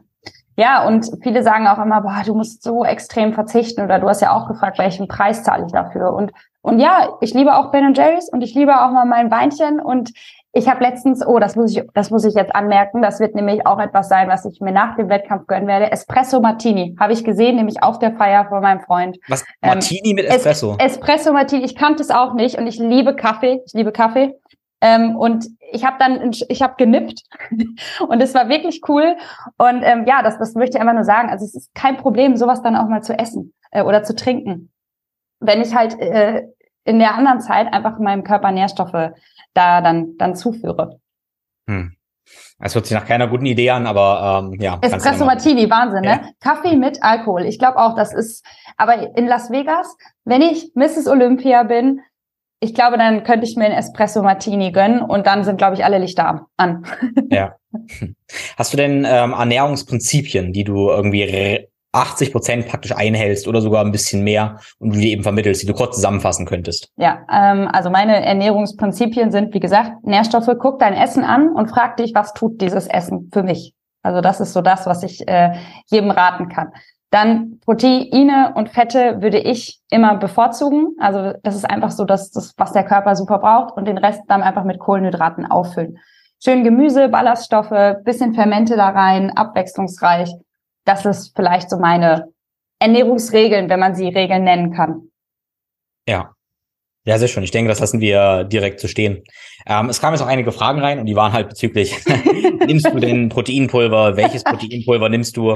Äh, so die typischen Fitnessfragen, aber hey, ich will dich trotzdem fragen, ähm, nimmst du Proteinpulver? Ähm, ist das für dich ein Nahrungsergänzungsmittel? Und was nimmst du noch ganz kurz für Nahrungsergänzungsmittel? Und dann kam auch die Frage, so dieses, um dieses Paket komplett zu machen praktisch, ähm, hast du eine naja, Pre-, Intra- und Post-Workout-Nutrition? Okay. Ach, ähm, was mir eingefallen ist, wir haben, du schneidest das ja wahrscheinlich eh, wir haben nicht erklärt, was ich äh, überhaupt mache äh, bezüglich der Wettkämpfe, äh, ist mir gerade eingefallen. Also ich bin ja jetzt auf dem Weg zu Natural Olympia. Das ist so ja. der größte Wettkampf, den man im äh, Bodybuilding machen kann. Arnold Schwarzenegger ist ja zum Beispiel Mr. Olympia. Das bedeutet, ich möchte jetzt äh, Mrs. Olympia werden. Ich habe äh, im Sommer in Florenz die Vizewelt, äh, Vizewelt, nochmal, ich habe in Florenz die Weltmeisterschaft ähm, mit dem zweiten Platz abgeschlossen. Also bin jetzt Vize-Weltmeisterin im Natural Bodybuilding und ähm, ja, kommt jetzt noch die deutsche Meisterschaft bei der GNBF. Und ähm, ja, Olympia in Las Vegas ist international von dem Natural Bodybuilding Verband und ähm, ja, das ist, äh, wie gesagt, nicht bei, mehr bei der GmbF, das ist ja ein deutscher Verband, sondern einfach bei einem internationalen Natural Bodybuilding Verband. Für mhm. ähm, das habe ich mich letztes Jahr qualifiziert. Äh, einfach nochmal, um das überhaupt, glaube ich, zu erklären. Ja. Ähm, okay, also die Proteinpulverfrage. Genau, Proteinpulverfrage, ja. Genau, Proteinpulver. Ja. Also nimmst du Proteinpulver, gibt das Sinn? Und also, wenn ja, was für dich? Ich ähm, auch, also klar, auch wenn ich vielleicht vieles nicht standardmäßig mache, mache ich vieles auch sehr standardmäßig, was ich auch absolut in Ordnung finde und wo ich mich äh, auch gar nicht für schämen möchte. Auch ich esse Magerquark, also ich mag auch Magerquark. Ich liebe es, mir eine, eine Bowl mit Quark zu machen. Ähm, jetzt drei Wochen vor dem Wettkampf nicht mehr, weil die Milch einfach da raus ist. Aber ansonsten ja, es war halt nicht immer und nicht strikt nach Plan, aber auch ich esse Magerquark und Proteinpulver ist täglich in meiner Ernährung drin. Ähm, Proteinpulver bin ich Fan von naturalem Proteinpulver. Ähm, darf ich Werbung machen eigentlich? Klar, absolut okay. darfst du machen. Also mein Favorite Proteinpulver ist tatsächlich Ziegencasein von äh, Lykaya, weil ich das überall verwenden kann.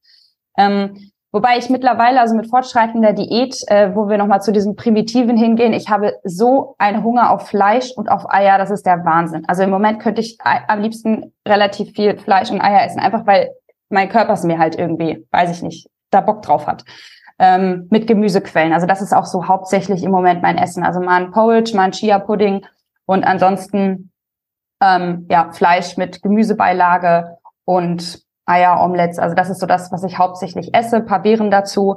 Und Proteinpulver nutze ich zum Beispiel sehr gerne für Soßen. Also mhm. angenommen, ich mache mir auch zum Beispiel gerne Nudeln. Ähm, ich nehme meistens Linsennudeln, aber äh, manchmal nehme ich auch normale Nudeln ähm, und mache mir dann eine Soße zum Beispiel aus dem Proteinpulver und mit Gemüse, pack mir dann oben drauf noch ein paar Fermente drauf und top das mit irgendwelchen Pinienkerne. Also auch sowas esse ich dann ganz gerne. Ähm, oder aber halt auch wirklich im Porridge, in meinem Chia-Pudding nutze ich dieses Natural-Proteinpulver. Finde ich halt ganz schön, weil es halt ja nach nichts schmeckt. Mhm. Also ich tatsächlich das äh, Ziegencasein von Lykaya finde ich auch super. Ich muss sagen, ähm, ich hatte auch zu meinem Bodybuilding-Zeit immer mal so Casein genommen, weil das sollte ja an sich gut sein, langsam verdaulich für die Nacht und so weiter. Aber es ist brutal, wie ich von normalen Kuh-Casein überhaupt nicht vertragen. Haut mhm. furchtbar. Also absolut entzündlich bei mir geht gar nicht. Ähm, aber das Ziegencasein eben nicht von normaler A1 Milch praktisch ist für mich auch super gut verträglich. Deshalb ja. bin ich auch ein großer Fan davon. Also ich persönlich vertrage zum Beispiel eben Molkeprotein und Ziegencasein, aber zum Beispiel kein Kuhcasein. Das geht gar mhm. nicht. Ja. Ich vertrage alles tatsächlich am Proteinpulver. Also ich habe auch normales ähm, Kuhcasein. Ähm, jetzt halt nicht, weil wie gesagt, Milch ist einfach vor dem Wettkampf dann raus, also kurz vorher. Sonst habe ich damit gar kein Problem und bin auch Fan von Milchprodukten. Ähm, Eiproteinpulver nehme ich auch noch äh, von äh, Ejubili, das liebe ich, also weil da kann man zum Beispiel auch super mit backen. Also ich mache mit Pancakes auch damit.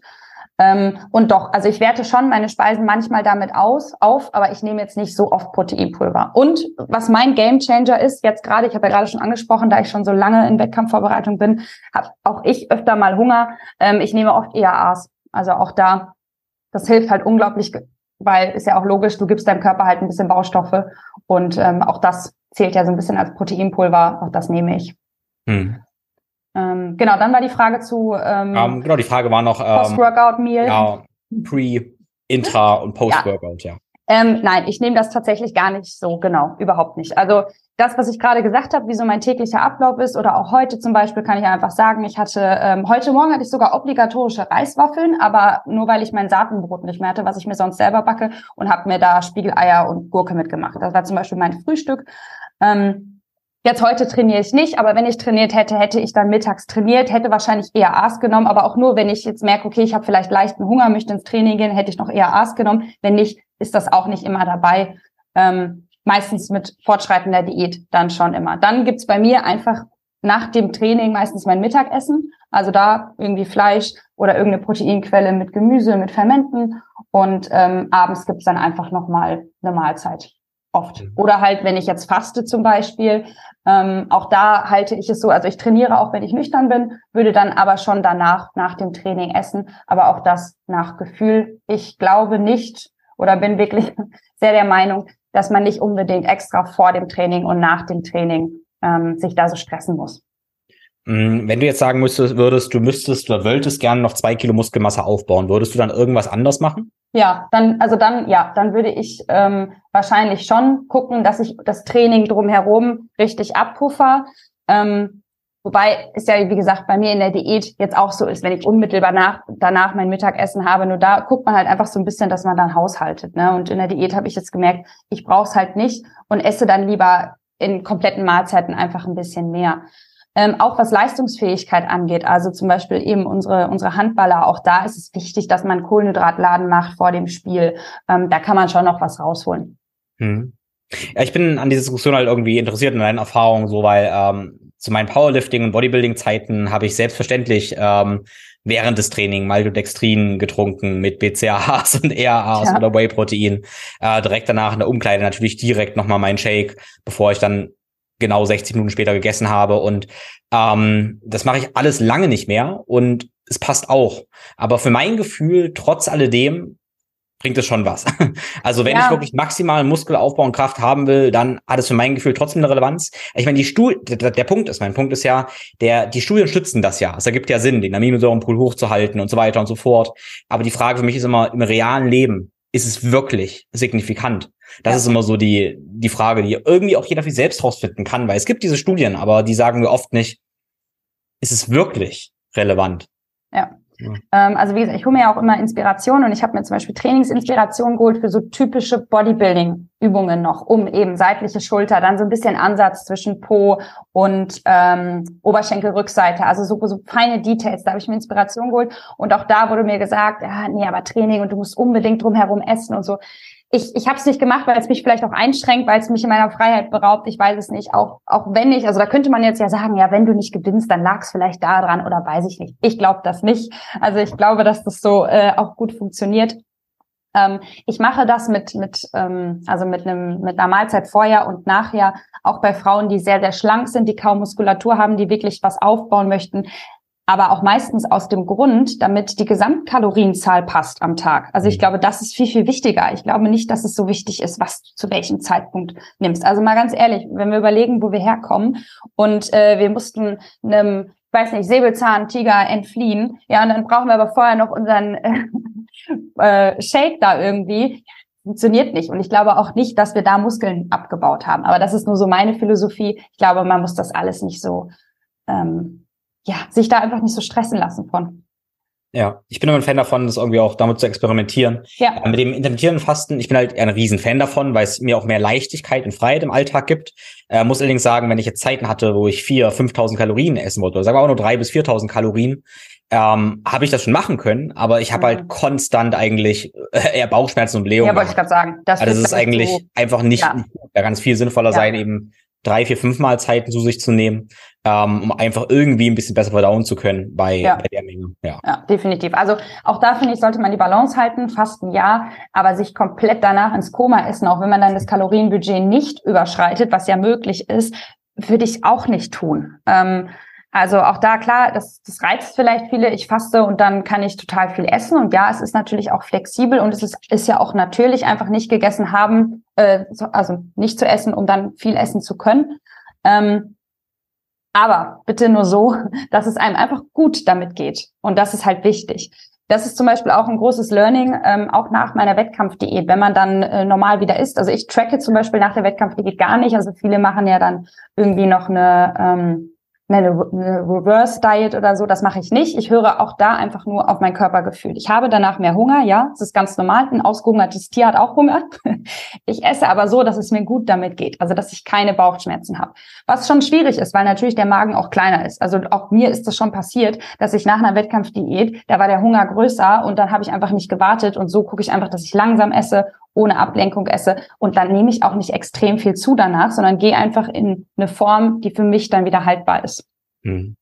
Ja, mein, also wenn ich äh, Sportwettkämpfe habe, ähm, die irgendwie sehr anspruchsvoll sind, auch Zeiten, wo ich dann wirklich viel essen muss, dann nehme ich tatsächlich viele Verdauungsenzyme dazu. Ähm, ja, okay. Das hilft mir tatsächlich, ja. Verdauungsenzyme zu nehmen. Das ist für mich immer wie so ein bisschen ein äh, Wunder, mehr oder weniger, äh, wo ich halt große Kalorienmengen wirklich besser tolerieren das kann. Das tatsächlich noch gar nicht ausprobiert, finde ich auch sehr, ist Ja, ich, also ich kenne tatsächlich kenne ich das äh, von vielen Bodybuildern auch. Ähm, ja. Auch äh, ja, viele Bodybuilder nehmen das wirklich, um einfach, weil sie wirklich tatsächlich sagen, ich kann mehr Nährstoff auch aufnehmen und kann mir eben damit mehr Aufbau, Aufbau letztendlich machen. Ich habe das Problem, ja. weil ich nicht so oft was esse, dass ich tatsächlich Probleme habe, in einer anstrengenden Wettkampfzeit dann genug zu essen. Das geht ein paar Tage gut, aber dann falle ich um, weil ich nicht genug Kalorien reinkriege. Und da helfen mir eben durchaus ja Shakes und eben Verdauungsenzyme. Mhm.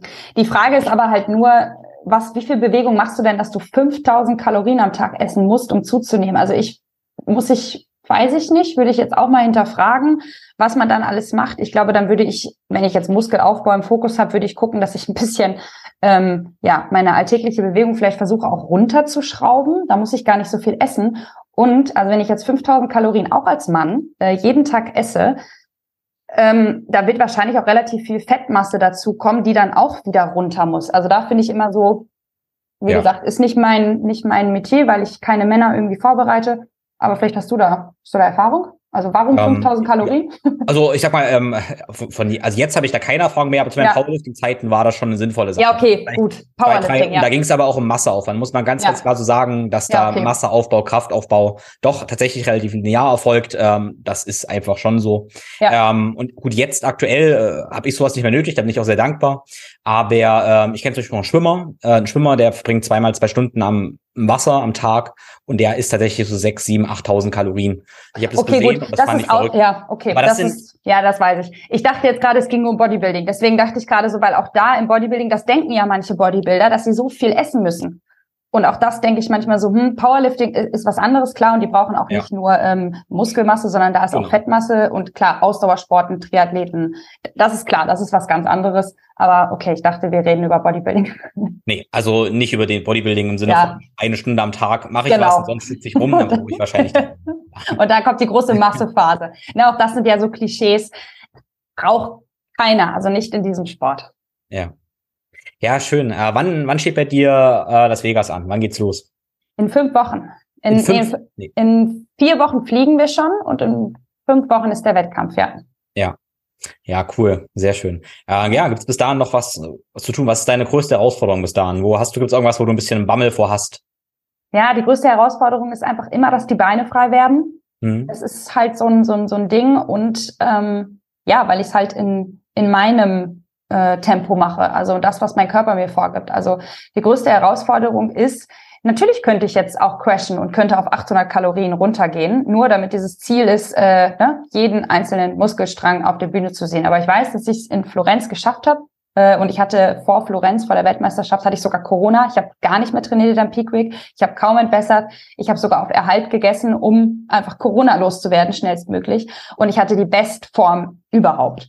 Und das gibt mir einfach so viel Stärke, dass ich weiß, okay, meine Methodik funktioniert und ich muss mich da irgendwie nicht abhungern. Aber trotzdem ist immer so, so, so ein kleines Ding, dass halt, ja, dass die Beine frei sind und das ist so wirklich meine größte Herausforderung, weil den Rest habe ich so perfektioniert. Also das, das Posing, das, das nimmt halt auch super viel Zeit in Anspruch. Ähm, Bikini, Schmuck, Styling, das macht halt alles relativ viel. Ich habe ja vorher auch noch in Anführungsstrichen Testwettkämpfe, also die deutschen Wettkämpfe, die sind natürlich für mich jetzt gerade nicht so wichtig wie der große Wettkampf. Also ne, da wird die Form auch noch nicht komplett 100 Prozent stehen, jetzt zum Beispiel nächste Woche. Ähm, aber da kann ich mich schon so ein bisschen eingriffen. Aber die, ja, die größte Herausforderung ist wirklich, gesund zu bleiben, dass man einfach, dass ich, dass ich fit bleibe und dass ich trotzdem meine Bestform dann da auf die Bühne kriege. Und Bestform bedeutet einfach sehr shredded. Ja, cool. Ich bin gespannt. Ähm, was wäre so ein Tipp, was du, ähm, jetzt mich die Frage, die typische Frage, so einen 18-jährigen Ich geben würdest, ja, oder jungen Frauen geben würdest. Was müssen, tatsächlich, ich würde mal behaupten, die meisten meiner Hörerinnen sind keine jungen Frauen. Die meisten ja. meiner Hörerinnen sind eher wahrscheinlich so, behaupte ich mal im Alter von 25 bis 55. Ähm, ja, was würdest du für einen Tipp geben? Hm, also, Tipp würde ich, glaube ich, geben, dass man sich schon vielleicht bevor, also man kann wirklich sehr viel mit seinem Körper raustun. Also man kann sich wirklich seinen Körper so formen, wie man Lust hat. Natürlich sind ein paar genetische Sachen oder auch wenn ich schon ein Kind bekommen habe, ist vielleicht der Brauch nicht mehr ganz so da. Aber genau das sind Makel und die hat jeder, wenn es überhaupt Makel sind. Aber dass man sich vielleicht mit diesen, diesen Makeln, mit diesen äh, Schwachstellen beschäftigt, diese annimmt, weil die wird man meistens auch, egal wie hart man trainiert, nicht beseitigen können. Also auch ich habe Zellulite in der Off-Season und da bin ich trotzdem bei einem Körperfettanteil von 18 bis ne, 17 ungefähr in dem Bereich, 20 Prozent. So, und es ist trotzdem nicht komplett glatt oder straff. So, und auch hinter der Bühne, wo man einen sehr, sehr niedrigen Anteil hat, kann es sein, dass nicht alles komplett straff ist. Und ich finde, es ist einfach sehr, sehr wichtig, dass man das annimmt, weil wenn man so viel in seinen Körper investiert, und das würde ich auch an mein 18-jähriges Ich geben, ähm, auch da habe ich schon sehr viel trainiert, mich gut ernährt, dann darf ich stolz auf meinen Körper sein und darf mich total schön finden und das auch mit, mit Dehnungsstreifen, mit Zellulite. Und wenn ich irgendwo Fettpölsterchen habe, so, hey, ich, werd, ich, ich darf es akzeptieren und äh, gleichzeitig kann ich halt gucken, okay, was kann ich denn verändern? Wenn ich sage, okay, ich möchte eine schmale Taille haben, dann gucke ich halt, dass ich vielleicht ein bisschen Rücken aufbaue, ein bisschen Po aufbaue und gucke einfach, okay, was geht, aber versuche nicht irgendwie Unmögliches möglich zu machen, wie dass ich den glattesten Hintern der Welt bekomme, wenn ich einfach eine Frau bin. Ich glaube, das Selbstakzeptanz, aber trotzdem auch was dafür tun, dass man sich gut fühlen kann in seinem Körper. Ja, wunderschön. Ich denke, das kann man fast so stehen lassen. Das ist, äh, du hast mir ein bisschen Herzen noch gesprochen, ähm, weil ich sehe manchmal so zwei, zwei Dinge.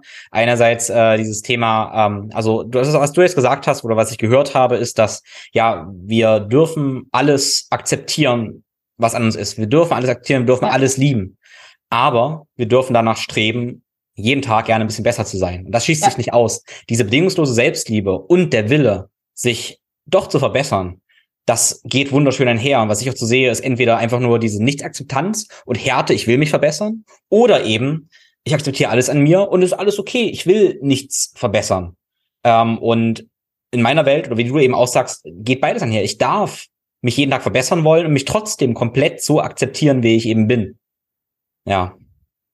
Auf jeden Fall. Und das ist halt nun mal so. Es gibt Dinge, die kann ich an meinem Körper nicht verändern. Wenn ich meine Nase zu breit finde, kann ich mich vielleicht unter das Messer legen. Ich kann aber auch überlegen, ob es einfach zu mir gehört und ob ich es, ja, ich kann, ich sollte mich lieber darauf fokussieren, was kann ich verändern? Und ich kann ganz schön viel verändern an mir und an meinem Körper oder nicht verändern, aber einfach, ja, das, das Beste rauszuholen, die beste Version oder ich sage auch immer gerne, die schönste Version von mir zu sein. Sowohl charakterlich als auch äußerlich.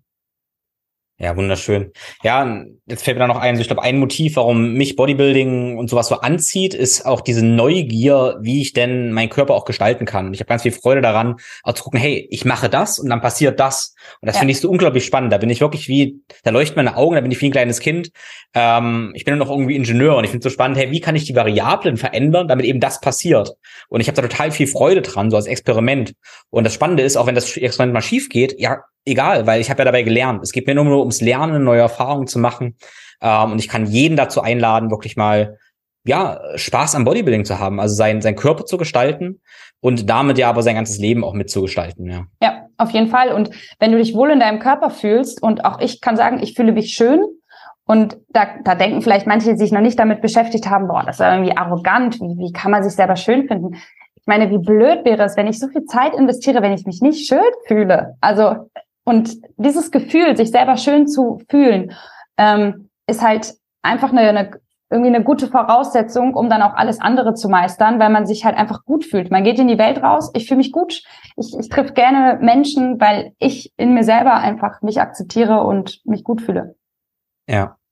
Ja, schön. Äh, ich glaube, ich wünsche vielen Menschen, dass sie möglichst schnell ihre Bestform und Kraftwerte erreichen, weil sie dann merken, dass es gar nicht darum geht.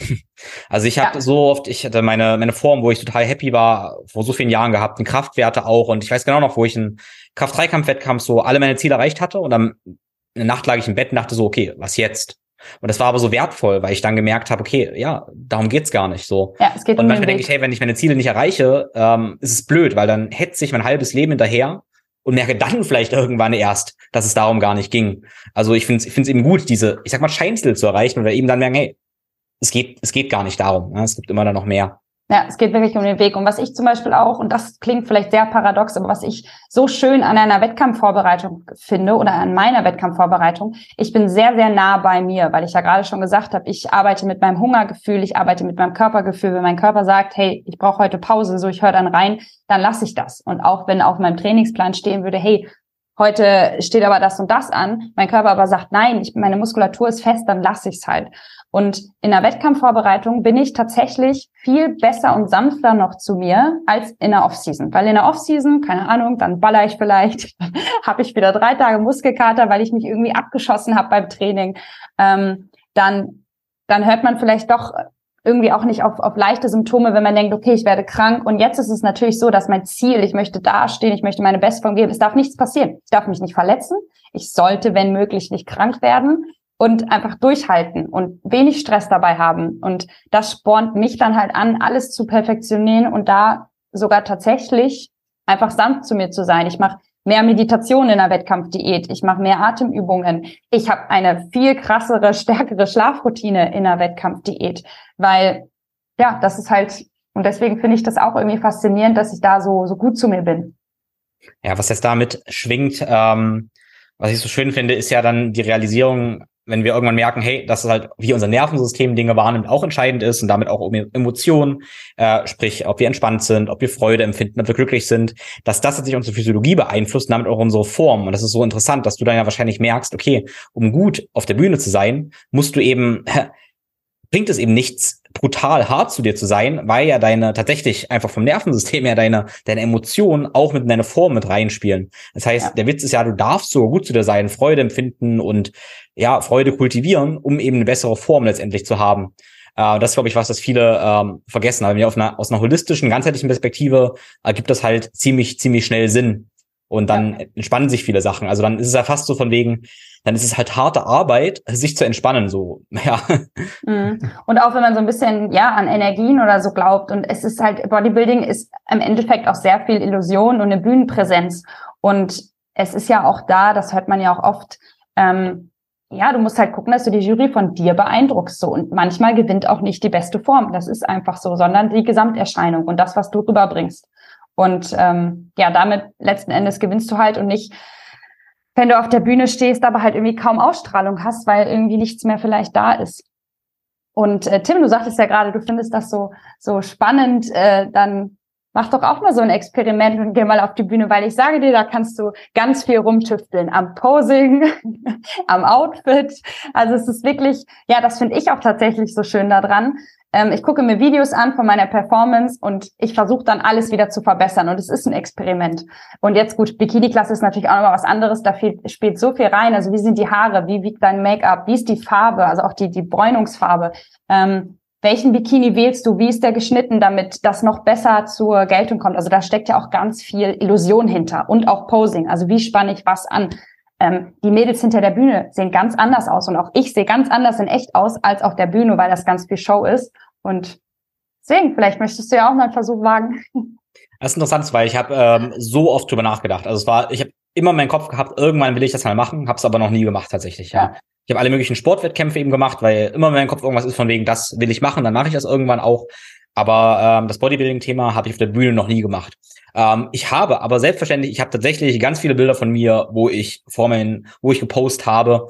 Äh, ich habe sehr viele Posings gemacht, selber einfach so, weil ich davon fasziniert war, weil ich voll in dieser Welt auch drin war. Auf eine Bühne habe ich mich tatsächlich nie getraut. Vielleicht kommt es ja. irgendwann noch ähm, in der Senior-Klasse oder so. Ähm, wer weiß. Also es reizt mich nach wie vor. Ja. Ja. Cool. Ja. Also ja, ich denke, wir machen den Sack langsam zu, weil ich habe mir mal vorgenommen, hey, wir machen nur so eine Stunde, jetzt sind es doch schon wieder Ui. über anderthalb Stunden. Ja, die ja. Zeit verfliegt. Aber so ist das irgendwie manchmal. Ähm, hast du erst noch was, was dir auf dem Herzen liegt?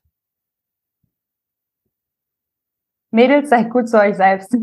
Also wirklich, um, um den, um den Körper zu haben, den man sich wünscht oder um sich wohlzufühlen in seinem eigenen Körper, braucht es keine, keine Härte, sondern ja, wirklich Konstanz, Interesse für einen selber, wirklich viel Selbstakzeptanz, viel Feingefühl, ähm, natürlich auch ein bisschen Disziplin. Also man darf auch wirklich was tun, um sich gut zu fühlen. Also das, das, das wird einem ja auch nicht einfach so geschenkt.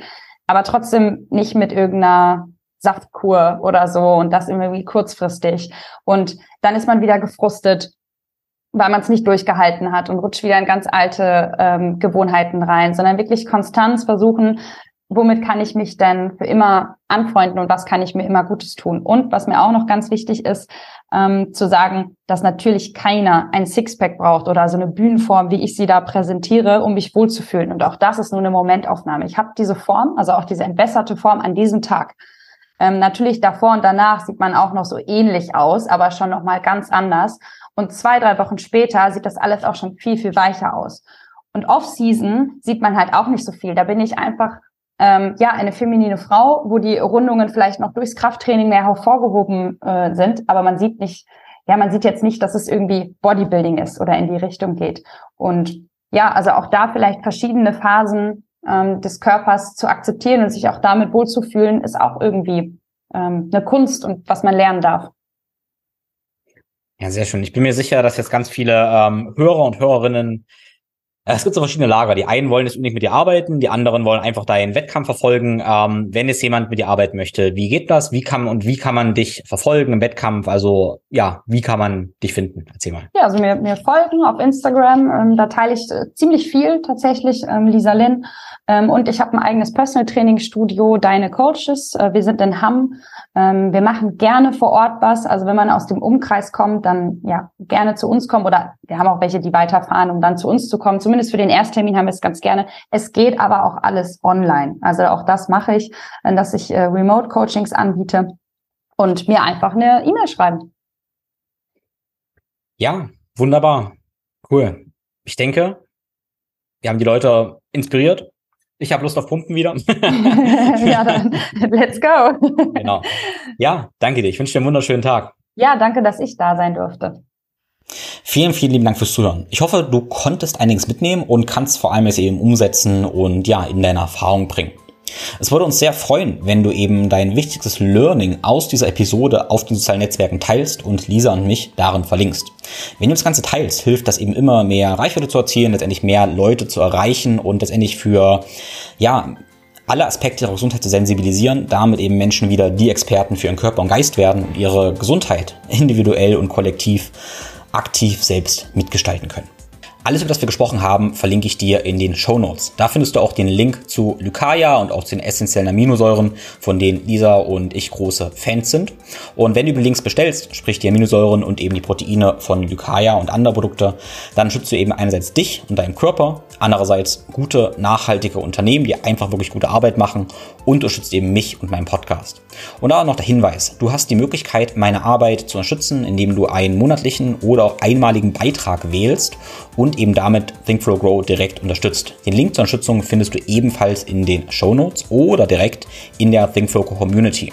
Die Think Flow Grow Community ist der Ort, wo du eben Gleichgesinnte triffst, dich austauschen kannst, Fragen stellen kannst, wo du mit mir aber auch Community Calls bekommst, wo ich eben direkt Fragen beantworte, wir ganz tief und ja, ganz ehrlich unzensiert in viele Dinge eintauchen, die ganz authentisch und live eben teilen und wo du auch eine ganze Menge kostenlose Webinare und bewegte Mobility Sessions mit mir bekommst. Wenn du also noch nicht in der Community bist, dann tritt jetzt sofort kostenlos bei. Und wenn du schon drin bist, dann teile die Community und ihren Mehrwert sehr, sehr gerne mit deinen Freunden und Kollegen, damit wir eben noch mehr Menschen bewegen können.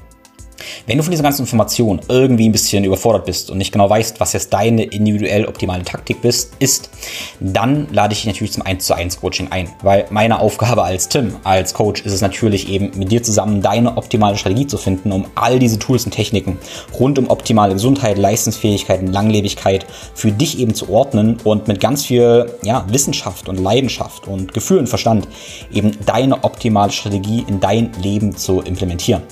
Du kannst direkt dein Strategiegespräch mit mir vereinbaren über den Link in den Show Notes. Gut, ich wünsche dir nun eine wunderschöne Woche. Alles Liebe, dein Tim.